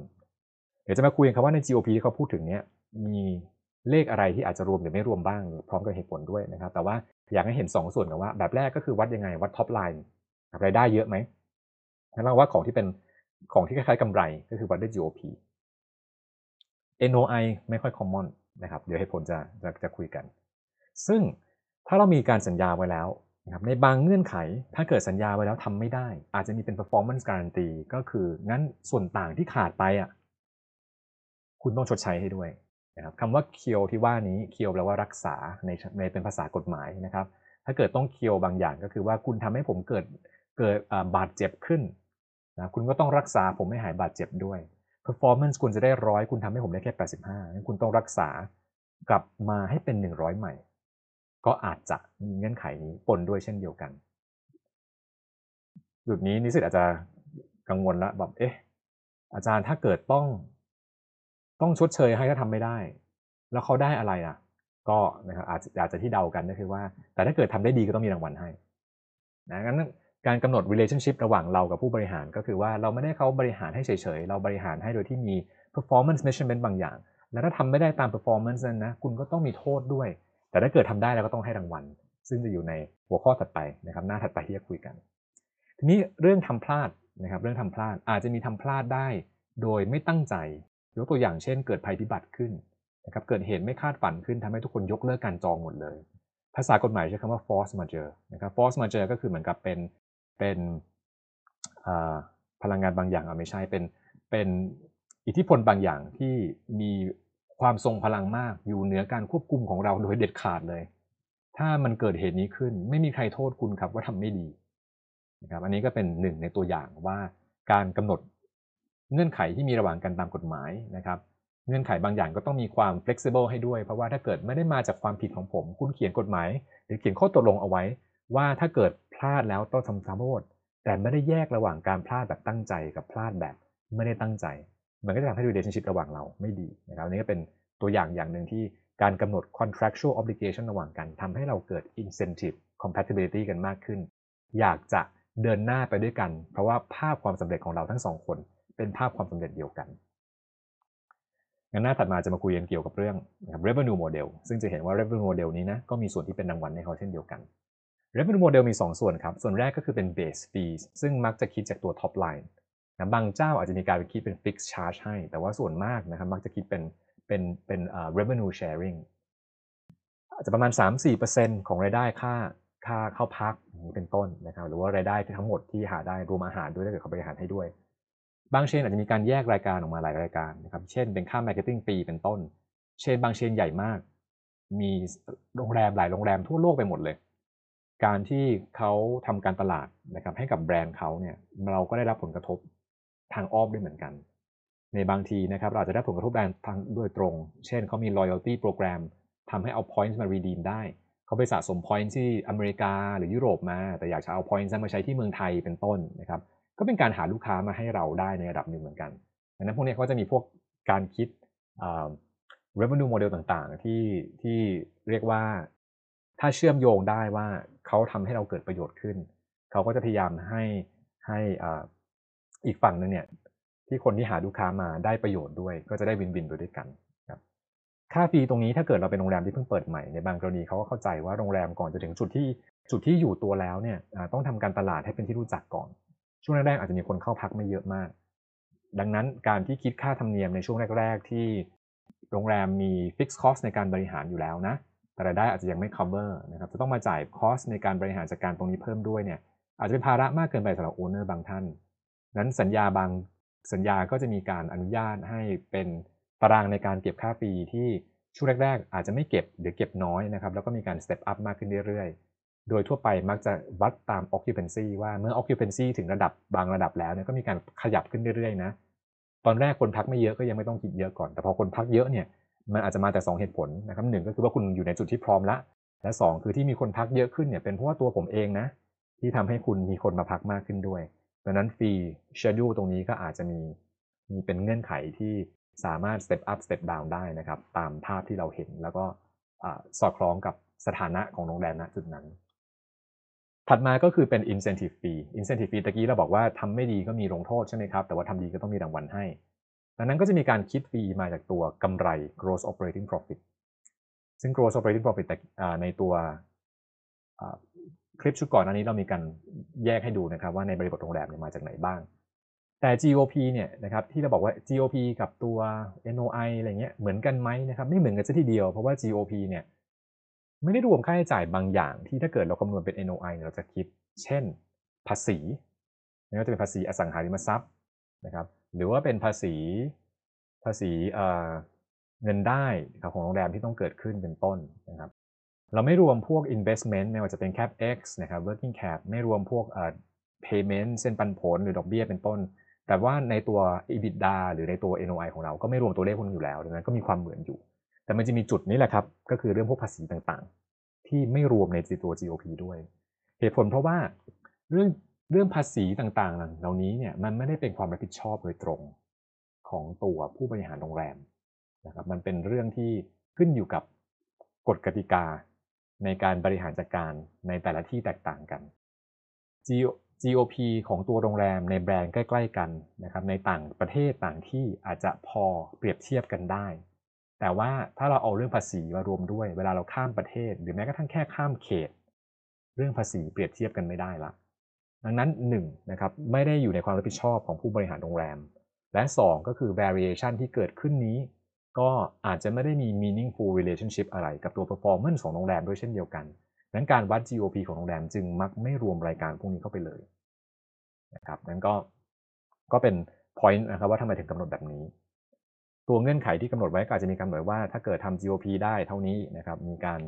ก็ก็คิดจาก GOP ไปเลย อาจจะมีการ step up เช่น ถ้าเกิด GOP เป็นบาท หรือเป็น ratio นะครับ สูงเกินกว่าที่กำหนดไว้ ก็จะอนุญาตให้เก็บปีในอัตราที่สูงขึ้นสูงขึ้นเรื่อยๆ อันนี้ก็เป็นสิ่งที่เรียกเป็น non linear incentive structure เนาะ linear ก็คือว่าผมให้ 10%ได้น้อยก็ 10%นะครับได้มากก็ 10%เป็น proportion ก็ยังก็ยังก็ก็ยังถือว่าเป็นเปอร์เซ็นต์เดียวกันของปริมาณที่มากขึ้นอยู่มันก็เป็น linear relationship non linear คือว่าได้น้อยผมคิดแค่ 8 เพราะว่าผมก็ต้องรับผิดชอบด้วยทางกำไรน้อย แต่ถ้าเกิดกำไรเยอะเกินเป้านะผมขอที่12%ขอที่15%ได้ไหม นะครับก็เรียกว่าวินวินด้วยกัน คือเราจ่ายเยอะขึ้นเนี่ยใช่ในปริมาณสัดส่วนก็จ่ายเยอะขึ้นด้วย แต่มันก็ทำให้เขาเนี่ยมีแรงจูงใจในการ lift ตัว GOP ให้สูงขึ้นด้วย เป็นปัญหาที่เป็น good problem ก็คือว่าเป็นการแบ่งเค้กในตอนที่กำไร เรากำไรมากก็แบ่งให้เขามากมากขึ้นในแง่สัดส่วนด้วย แต่เทียบกันแล้วก็ยังดีกว่า ว่าถ้าเกิดเราแบ่งให้เขาน้อยเขาอาจจะไม่เหนื่อยเท่านี้ก็ได้นะครับก็เป็น incentive structure ประเภทหนึ่งที่ที่ทำให้เพิ่มแรงจูงใจให้ แต่ละคนเห็นภาพความสำเร็จร่วมกัน นอกเหนือจาก GOP บางคนอาจจะใช้ตัวเลขอื่น เช่น cash flow operating cash flow เป็นต้นนะครับ แต่ว่าอย่างที่เล่าให้ฟังก่อนหน้านี้ว่าถ้าเกิด cash flow ที่ว่าเราหักพวกแบบอะไรล่ะหักพวก investment หักอะไรนี้ไปก็แบบบางทีบางอย่างมันอยู่นอกเหนือการควบคุมของผู้บริหารโรงแรมจริงๆนะครับ ดังนั้นการกำหนดเนี่ยหลักการกำหนดที่ดีก็คือว่าเลขที่กำหนดต้องต้องเป็นเลขที่เราสามารถ hold accountable ได้ว่าคือมาจากการที่คุณบริหารจัดการดีหรือไม่ดีนะครับต้องมีความแฟร์ แล้วถ้าเรากำหนดการแบ่งสรรปันส่วนกัน ให้เกิดแรงจูงใจ ว่าทำยังไงอยากให้อีกคนพาเราไปสู่ความสำเร็จมากขึ้น อาจจะเป็น non linear relationship แบบนี้เป็นต้น ก็ทำให้แต่ละคนเนี่ยไม่ต้องมานั่งคอยจับผิดซึ่งกันและกันก็ได้ ผมปล่อยให้คุณบริหารไปไม่ต้องมาคอยดูก็ได้ว่าคุณทำอะไร ไม่ต้องมาคอยล้วงลูก เพราะผมรู้ว่าคุณจะกำไรก็ต่อเมื่อคุณทำให้ผมกำไรได้นะครับเราก็สบายใจ แต่ถ้าเกิดเรากำหนดเงื่อนไขเอาไว้ว่า ผมจ่ายค่าฟรีให้คุณเลยนะครับปีละ 10 ล้าน คนเข้าคนไม่เข้าก็ผมก็จ่าย 10 ล้านอยู่ดี อันนี้ก็คือ classic principal agent problem ซึ่งเราเคยคุยกันในวิชา business finance ว่าทำแบบนี้ไปใครจะขยันล่ะนะครับเราก็ต้องมีการสร้างแรงจูงใจให้เกิดให้เกิดความขยันขึ้นด้วย ในบริบทของตัวโรงแรมนี้สังเกตว่าอาอาจารย์ทำไมคิดแค่ bottom line ไม่ได้ล่ะ คิดแค่ gross operating profit ไม่ได้เหรอทำไมต้องคิด top line ด้วย หรือคิดแค่ top line อย่างเดียวนะครับ คิดแค่เปอร์เซ็นต์ของ revenue แต่ไม่คิด gross operating profit ไม่ได้เหรอนั่นน่ะสิไม่ได้เหรอคิดแค่บรรทัดเดียวไม่ได้เหรอทำไมต้องคิดเปอร์เซ็นต์ของข้างบน และเปอร์เซ็นต์ของข้างล่างด้วย ไม่ตอบกันแล้วกันนะครับ ให้ลองไปคิดกันดูว่าทำไมการสร้าง incentive structure ที่เป็น sharing ทั้ง revenue และ profit share ด้วย ถึงดีกว่า revenue share อย่างเดียว หรือ profit share อย่างเดียวนะครับให้ลองคิดในบริบทของเรื่อง incentive compatibility ว่าถ้าเกิดเราใส่ตัวกลไกนี้เข้าไปแล้วเนี่ยเราจ้างเขาบริหารเนี่ยแรงจูงใจที่เขามีจาก incentive structure นี้ มันทำให้เขาพาเราไปสู่ความสำเร็จจริงหรือเปล่า นะครับนี่เป็นหินที่ฝากเอาไว้ เงื่อนไขอื่นเนี่ยอาจจะพบได้ ก็อาจจะมีอย่างที่บอกก่อนหน้านี้มีการคิด fee เนี่ยจะมีการคิด fee แยกต่างหากนะครับเช่นแบบ booking ฟรีนะหนึ่งคนส่งมาขอคิด 5 ดอลลาร์อันนี้ก็แล้วแต่บางทีเป็นเป็น proportional ฟรีบางทีเป็น fix ฟรีเลยนะครับแต่ถ้ายกตัวเหตุเหตุผลมาจะมีแบบค่าจองผมส่งลูกค้ามาให้ reward program นะการที่ลูกค้าพักที่โรงแรมคุณสามารถสะสมแต้มสามารถไปใช้ที่โรงแรมอื่นได้ ในเครือผมมันก็มีต้นทุนที่ต้องไปจ่ายให้โรงแรมอื่นผมก็ขอคิดค่า fee ส่วนนี้แล้วกันเนาะมีค่า train พนักงานมีค่า consult ตอนที่เราเตรียมเตรียมโรงแรมเป็นต้น มีสัญญาที่อาจารย์ไม่ได้มาเล่าให้ฟังวันนี้คือ Technical Service Agreement นะครับ TSA ซึ่งมันจะมาคู่กับ HMA Hotel Management คือเราพูดถึงตอนที่เมื่อเปิดโรงแรมแล้วเราเราเราจะตกลงว่ายังไง ส่วน TSA คือก่อนจะเปิดโรงแรมได้ผมบริหารเนี่ยคุณจะต้องมีมาตรฐานของ ทุกอย่างทั้งเรื่องฮาร์ดแวร์และซอฟต์แวร์ของโรงแรมเนี่ยตามเงื่อนไขที่ผมกำหนด แล้วผมก็จะมีการ provide technical service ผ่าน consultant ของผมนะก็จะคิดค่าฟรีตรงนี้ไปด้วยเหมือนกัน มีค่า marketing นะถ้าเกิดเขาทำแบบ global marketing campaign นะตอนนี้คือแบบว่าต้องการจะทำ point 3เท่านะครับหรือว่าอะไรต่างๆทั่วโลกเนี่ยผมจัดแคมเปญแล้วผมก็ขอให้คุณช่วยลงขันด้วยก็แล้วกันนะตัวอย่างนี้เราเคยคุยกันตอนที่ discuss เรื่องตัว retail business แล้วว่าถ้าเกิดเราเป็นเจ้าของห้าง เราจะจัดแคมเปญเรียกคนมาเดินห้าง บางทีเราก็ต้องไปคิดตังค์ผู้เช่าเหมือนกันเนาะเพราะว่าการจัดไปแล้วมันก็เกิดประโยชน์กับกับผู้เช่าเหมือนกันนะครับก็เป็นแบบเดียวกัน ซึ่งบางสัญญาเนี้ยอาจจะรวมในตัว marketing fee ไปละนะครับแต่บางสัญญาจะมีการแยกออกมาว่า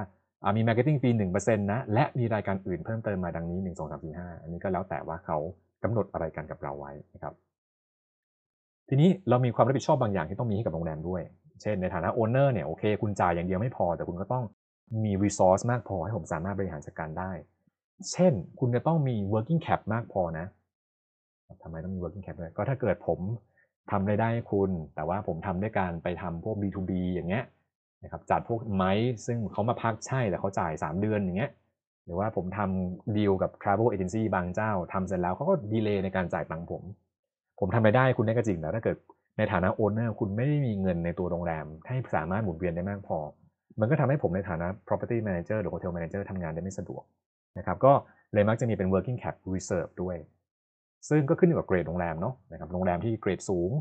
น่าจะมีเงินทุนหมุนเวียนมากหน่อย เพราะเวลากำหนดเขามักจะกำหนดเป็นเป็นต่อห้อง ถ้ามีห้องพัก 100 ห้องก็แบบอ่างั้นต้องมี working cap สักเท่านี้บาทต่อห้องต่อปีก็แล้วกันนะครับซึ่งจะกำหนดเปอร์เซ็นต์ก็ได้เนาะของรายได้นะครับแต่ว่าตามธรรมเนียมเขามักจะกำหนดเป็นต่อห้องมากกว่า อีกส่วนหนึ่งก็คือเป็น reserve ไว้สำหรับลงทุนนะครับเขาเรียกเป็น FF&E แต่จริงๆก็คือเหมือน CapEx แหละ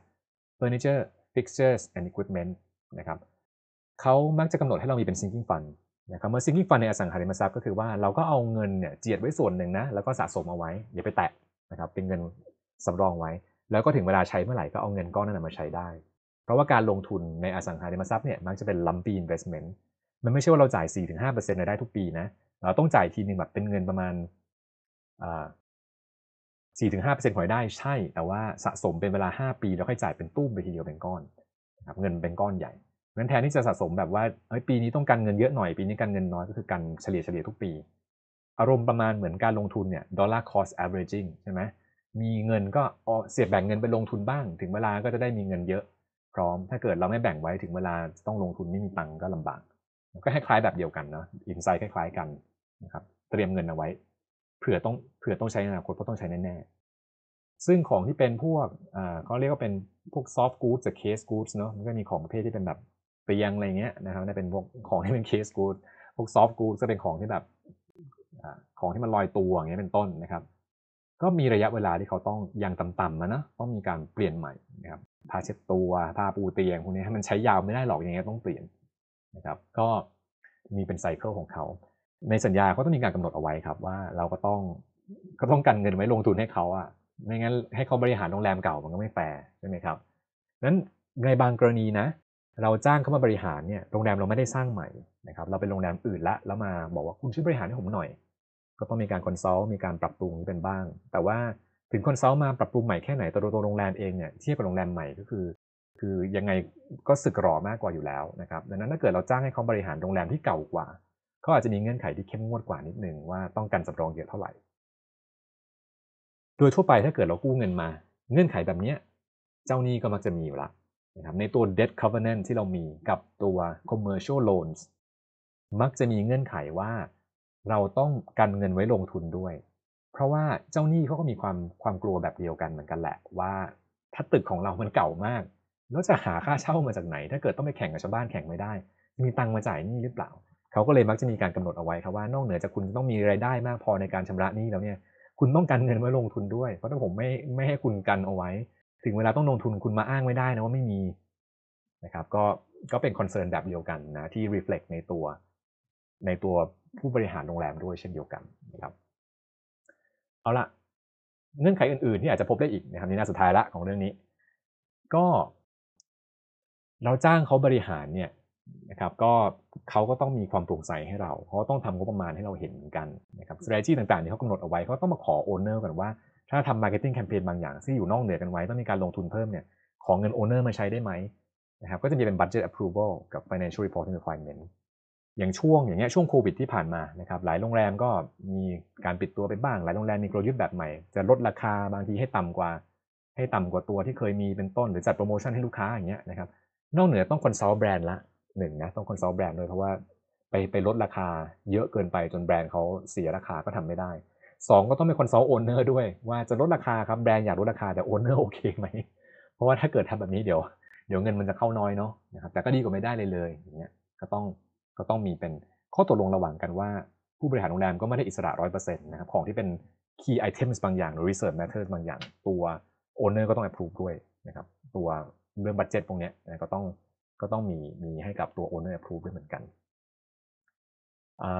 ตะกี้เราพูดถึงเรื่อง GOP เนี่ยไม่รวมพวกประกันต่างๆนะครับเงื่อนไขบางทีมันจะเขียนไว้ชัดเลยนะว่าถ้าเกิดคุณให้ผมบริหารจัดการให้คุณต้องซื้อประกันให้ผมด้วย ต้องประกันโรงแรมด้วยนะครับโรงแรมจะไม่ได้มีความรับผิดชอบเรื่องนี้ให้นะหมายถึงผู้บริหารโรงแรมนะ owner ต้องไปทำประกันเอง ซึ่งก็จะคล้ายๆกับเรื่องเรื่องของเจ้าหนี้ตะเกียนะครับถ้าเกิดเรากู้เงินเข้ามาเจ้าหนี้เขาก็อยากให้เขาต้องบังคับเราซื้อประกันอยู่ดีเหมือนกันอันนี้ก็อาจจะไม่ให้เรื่องใหญ่ขนาดนั้น รวมถึงเรื่องพวก financial reporting พวกนี้ด้วยก็คือว่าตัวโรงแรมเดิมก่อนจะมีผู้บริหารมาให้เนี่ยก็ต้องมีระบบบัญชีบางอย่าง ที่ไม่ได้รายงานแค่โอนเนอร์นะรายงานตัวเจ้าหนี้อยู่เราด้วยนะครับแต่จะมีระบบระเบียบในการทำที่เป็นเป็นมาตรฐานมากขึ้นนี่ก็ว่ากันไป อาจจะเห็นเงื่อนไขว่าคุณบริหารให้ผมแล้วเนี่ย คุณอย่าบริหารให้คู่แข่งได้ไหมครับอันนี้มันจะเหมือนกับเรียกว่าเป็น exclusivity agreement ซึ่งในวงการ ธุรกิจอย่างเงี้ยนะครับในหลายบริบทเนี่ย exclusivity agreement มักจะได้ยินพูดถึงกันในแง่แง่ทางลบอะ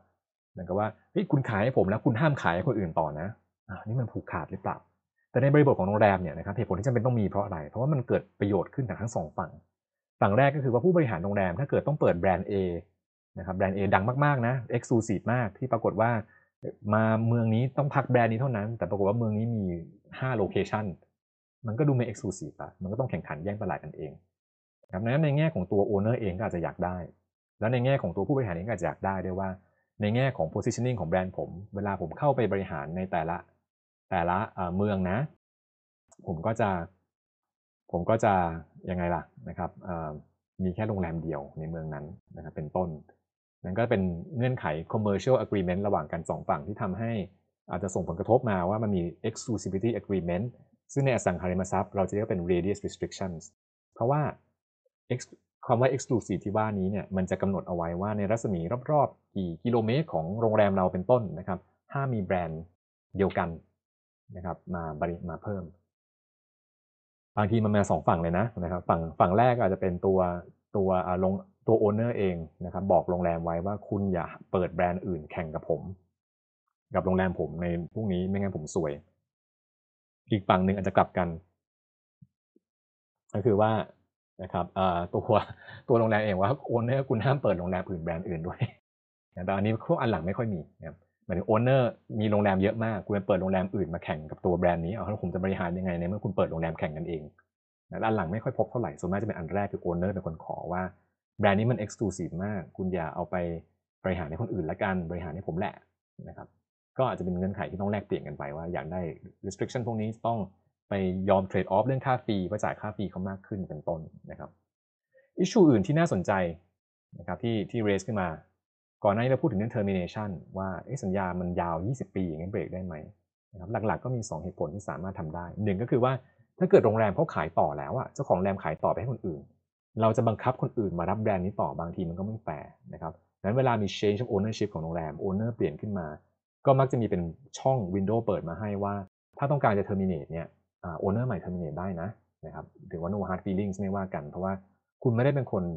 คุณไม่ได้เป็นคน negotiate ออกมาตั้งแต่แรก แต่มันก็จะมีอีกเป็นเดือนหนึ่งว่าถ้าเกิดเราลงทุนสำหรับโรงแรมนี้ไปแล้วอะลงทุนแบรนด์ X ไปแล้ว ปรากฏว่าอยากได้แบรนด์ Y เข้ามาแบรนด์ Y ว่าได้พี่แต่พี่ต้องเปลี่ยนเตียงใหม่ทั้งหมดเปลี่ยนล็อบบี้ใหม่ทั้งหมดจริงๆพี่ทุบทิ้งสร้างใหม่ดีกว่ามันก็เหมือนกับว่าถึงจะไปได้เราก็ไม่ได้อยากไปอยู่ดีนะครับดังนั้นโรงแรม บางแบรนด์เนาะมันมี specific investment มากๆนะครับมันก็ส่งผลกระทบให้สุดท้ายถึงมีสิทธิ์ในการไปได้ เราก็อาจจะไม่อยากไปอยู่ดีมันไม่คุ้มค่ากัน อีกฝั่งหนึ่งอาจจะเป็นเรื่อง performance ครับเราจ้างเข้ามาแล้วปรากฏว่ายังไงคุณก็ทำไม่ได้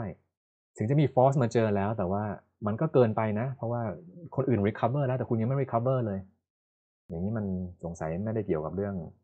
accident ละมันเกี่ยวกับเรื่องตัวผู้บริหารมากกว่า ขั้นต้นอาจจะมีการเปลี่ยนผู้บริหารนะเปลี่ยน GM โรงแรมมีคนอื่นส่งมาแทนนะครับแต่ถ้าเกิดนานๆไปไม่ได้ก็แบบถ้างั้นเดี๋ยวขออนุญาตมันหลายปีมากแล้วครับ ที่คุณทำตามเป้าไม่ได้งั้นตรงตามเงื่อนไขแล้วนะงั้นเราขอจบสัญญาระหว่างกันคนอื่นมาบริหารแทนดีกว่าก็เกิดขึ้นได้เหมือนกัน อีก2 issue ที่น่าสนใจก็คือว่าเราในฐานะ owner เนี้ยนะครับเราก็ต้องกู้เงินเนาะในการในการสร้างโรงแรมอย่างเงี้ยนะครับเขาก็ evaluate เราว่าเราเป็นใคร เปิดโรงแรมมาจะ work หรือไม่ work ถ้าเกิดเราได้แบรนด์ดีๆมาในฐานะ เจ้าหนี้เราก็จะคิดว่าตอนนี้คุณออกแบรนด์ระดับโลกบริหารเลย ถ้าเกิดคุณมาแล้วคุณบอกคุณจะสร้างแบรนด์เองเนี่ยผมคิดว่าตอนแรกผมไม่ค่อยไว้ใจคุณเท่าไหร่นะแต่ถ้าคุณเอาแบรนด์นี้เข้ามาโอเค ผมรู้สึกว่ารู้สึกว่าสบายใจได้มากขึ้นละถ้างั้นนะครับผมจะขอประเมินคุณว่าเสี่ยงน้อยลง เวลาปล่อยกู้อาจจะได้เงื่อนไขที่ดีขึ้น ในบางกรณีนะครับอาจจะไปไกลกว่านั้นก็คือว่าแบรนด์เขาบอกเลยว่าผมผมมีมี แบรนด์ผมเนี่ยค่อนข้างใหญ่อยู่แล้ว ผมสามารถการันตีสินเชื่อให้ได้ด้วยนะนะครับมี credit enhancement ให้ด้วย ก็เป็น service อีกอันหนึ่งที่โรงแรม หรือว่าเครือโรงแรมเนี่ยอาจจะให้ให้กับตัว owner ได้ เป็น competitive advantage บางอย่างที่เขาสามารถส่งต่อให้กับ owner ได้ด้วยนะครับก็เป็นหนึ่งประเด็นที่บางทีถ้าเกิดเราเข้ามาสู่วงการโรงแรมนี้ แล้วเรากำลังคิดอยู่ว่าเราจะสร้างแบรนด์เองดี หรือว่าจ้าง management เข้ามาทำดี ก็มีเป็น benefit ที่เพิ่มเติมมาด้วย แต่แน่นอนครับก็ต้องจ่ายเนาะ มีต้นทุนนะครับ แต่ถ้าเกิดจ่ายต้นทุนไปแล้วประโยชน์เกิดขึ้นคุ้มค่ามากกว่าต้นที่จ่ายไป มันก็เป็นการการตัดสินใจที่จ่ายเงินไปแล้วคุ้มค่านะครับประเด็นสุดท้ายเนี่ยนะครับเป็นประเด็นที่ค่อนข้างคลุมเครือนิดหนึ่งนะครับในบางกรณีเนี่ยโรงแรมเนี่ยนะครับเขาเขามาบริหารให้เรานะครับเขาก็มีสิทธิ์ในการจ้างพนักงานเหมือนกันคำถามก็คือว่าเอาถ้างั้นจ้างพนักงานไปแล้วเนี่ยพนักงานที่มาบริหารให้เป็นพนักงานของใคร เป็นพนักงานของตัวเชนโรงแรม หรือพนักงานของตัว owner เองโดยทั่วๆไปนะถ้าเกิดแบรนด์เข้ามาบริหารจัดการให้นะครับเขาก็จะมีพนักงาน 2 แบบแหละ มีแบบหนึ่งคือพนักงานของตัว chain เอง ซึ่งอาจจะมีการ rotate ไปโรงแรมอื่นอยู่แล้ว วันนี้อยู่ภูเก็ตนะ แต่ว่าเดี๋ยวปีหน้าเดี๋ยวคุณไปดูเชียงใหม่กันแล้วกัน มีโรงแรมที่เชียงใหม่ด้วยนั่นเป็นพนักงานของเขานะครับแต่ก็จะมีอีกพนักงานอีกกลุ่มหนึ่งที่จ้างเสร็จแล้วก็คือเป็นของโรงแรมเอง owner เป็นคนจ้างเองไม่ได้ transfer ได้ด้วย ถ้ามองในแง่ มองในแง่ถ้าเกิดเราเข้าไปอยู่ในวงการ hospitality ก็แล้วกันเนาะนะครับก็ต้องดูว่า track ของเราเป็น track แบบไหน แต่โดยทั่วไปแล้วเนี่ยถึงจะอยู่ที่ไหนก็ตามเนี่ยก็สามารถข้ามได้เสมอนะครับเคยทำงานให้ owner ไปสมัครเข้าของโรงแรมก็ได้ ในบางกรณีถ้าเกิดทำงานของโรงแรมมาก่อนแต่ owner เห็นให้ผมชอบคุณ ผมต่อไปจะไม่ไปกับแบรนด์นี้นะคุณมาทำงานกับผมไหมครับก็เกิดขึ้นได้เหมือนกัน แต่ว่านี้ก็เป็นในแง่ของเรื่องว่าเวลาเรา เราวิเคราะห์ในแง่ความเสี่ยงนี้เป็นต้นนะครับว่าเออการที่ เราสร้างโรงแรมมาแล้วเนี่ยนะครับแบรนด์ของเราสร้างเองนี่ของคนของเราหมด เรารับผิดชอบได้คุมได้ร้อยเปอร์เซ็นต์แต่ถ้าเกิดแบรนด์นี้เราคนอื่นบริหารด้วยนะครับอำนาจในการตัดสินใจไม่ได้อยู่ที่เจ้าของ 100%แต่เราก็มอบหมายหน้าที่ให้เขาดูแล ถ้าเกิดเรามีกลไกที่ออกแบบมาแล้วว่า เรามั่นใจว่าความสำเร็จของเรากับความสำเร็จของเขาเกิดขึ้นพร้อมกัน เราก็ไม่ต้องกังวลก็ได้ว่าคุณ achieve สิ่งนั้นได้ยังไงนะครับนี่คือเป็น เป็นอินไซต์อย่างหนึ่งของตัวเศรษฐศาสตร์ว่าถ้าเกิดเราออกแบบเมคานิซึมดี ออกแบบกลไก ออกแบบสัญญาระหว่างกันดี เราไม่ต้องมานั่งกังวล เกี่ยวกับเรื่องความไม่ไวเนื้อเชื่อใจกันก็ได้ ในทางกับการถ้าเราออกแบบสัญญาไว้นะครับคุมเครือ เราก็ต้องมานั่งคิดนั่งระแวงตลอดเวลาครับว่าสุดท้ายแล้วเนี่ยเราทำเองดีกว่าไหมนะครับถ้าทำเองก็มีข้อดีก็คือว่าควบคุมได้ แต่ว่าข้อเสียก็คือก็ต้องเหนื่อย ก็เป็นเทรดออฟที่เราต้องเจอตลอดนะครับในการทำธุรกิจครับ นี่ก็เป็นตัวอย่างของอสัญญานะครับระหว่าง professional professional uh, consultants กับตัว owner ที่ธุรกิจอสังหาริมทรัพย์ มีเงินทุนสามารถทำอะไรก็ได้ แต่บางทีแค่มีเงินจ้างอย่างเดียว ก็ไม่ได้การันตีความสำเร็จเสมอไป ส่วนหนึ่งของความสำเร็จขึ้นอยู่กับสัญญาที่มีระหว่างกันด้วยว่าสัญญานี้จะส่งเสริมให้เกิดความสัมพันธ์ที่เป็น mutually beneficial หรือเปล่า สัญญาที่ดีติดปีกให้กับเรานะครับ ส่วนสัญญาที่ไม่ดีก็จะกลายเป็นเป็น liability นะครับที่ทำให้เราจะต้องจะต้องมามาคอยบริหารจัดการในอนาคต อาจจะมาเสียใจทีหลังว่ารุ่นนี้ทำเองดีกว่าเป็นต้น แล้วก็ในบริบทของโรงแรมเป็นอย่างนี้ ซึ่งก็จะเห็นพบได้มากในตัวฟังก์ชันอื่น ของอสังหาริมทรัพย์ เช่น การออกแบบการก่อสร้างการบริหารจัดการการขาย หรือแม้กระทั่งการบริหารจัดการอาคารตอนจบเลยเช่นเดียวกัน มีเงินก็สามารถทำได้นะครับแต่มีแค่มีแค่เงิน ก็ไม่พอต่อความสำเร็จในธุรกิจอสังหาริมทรัพย์ครับ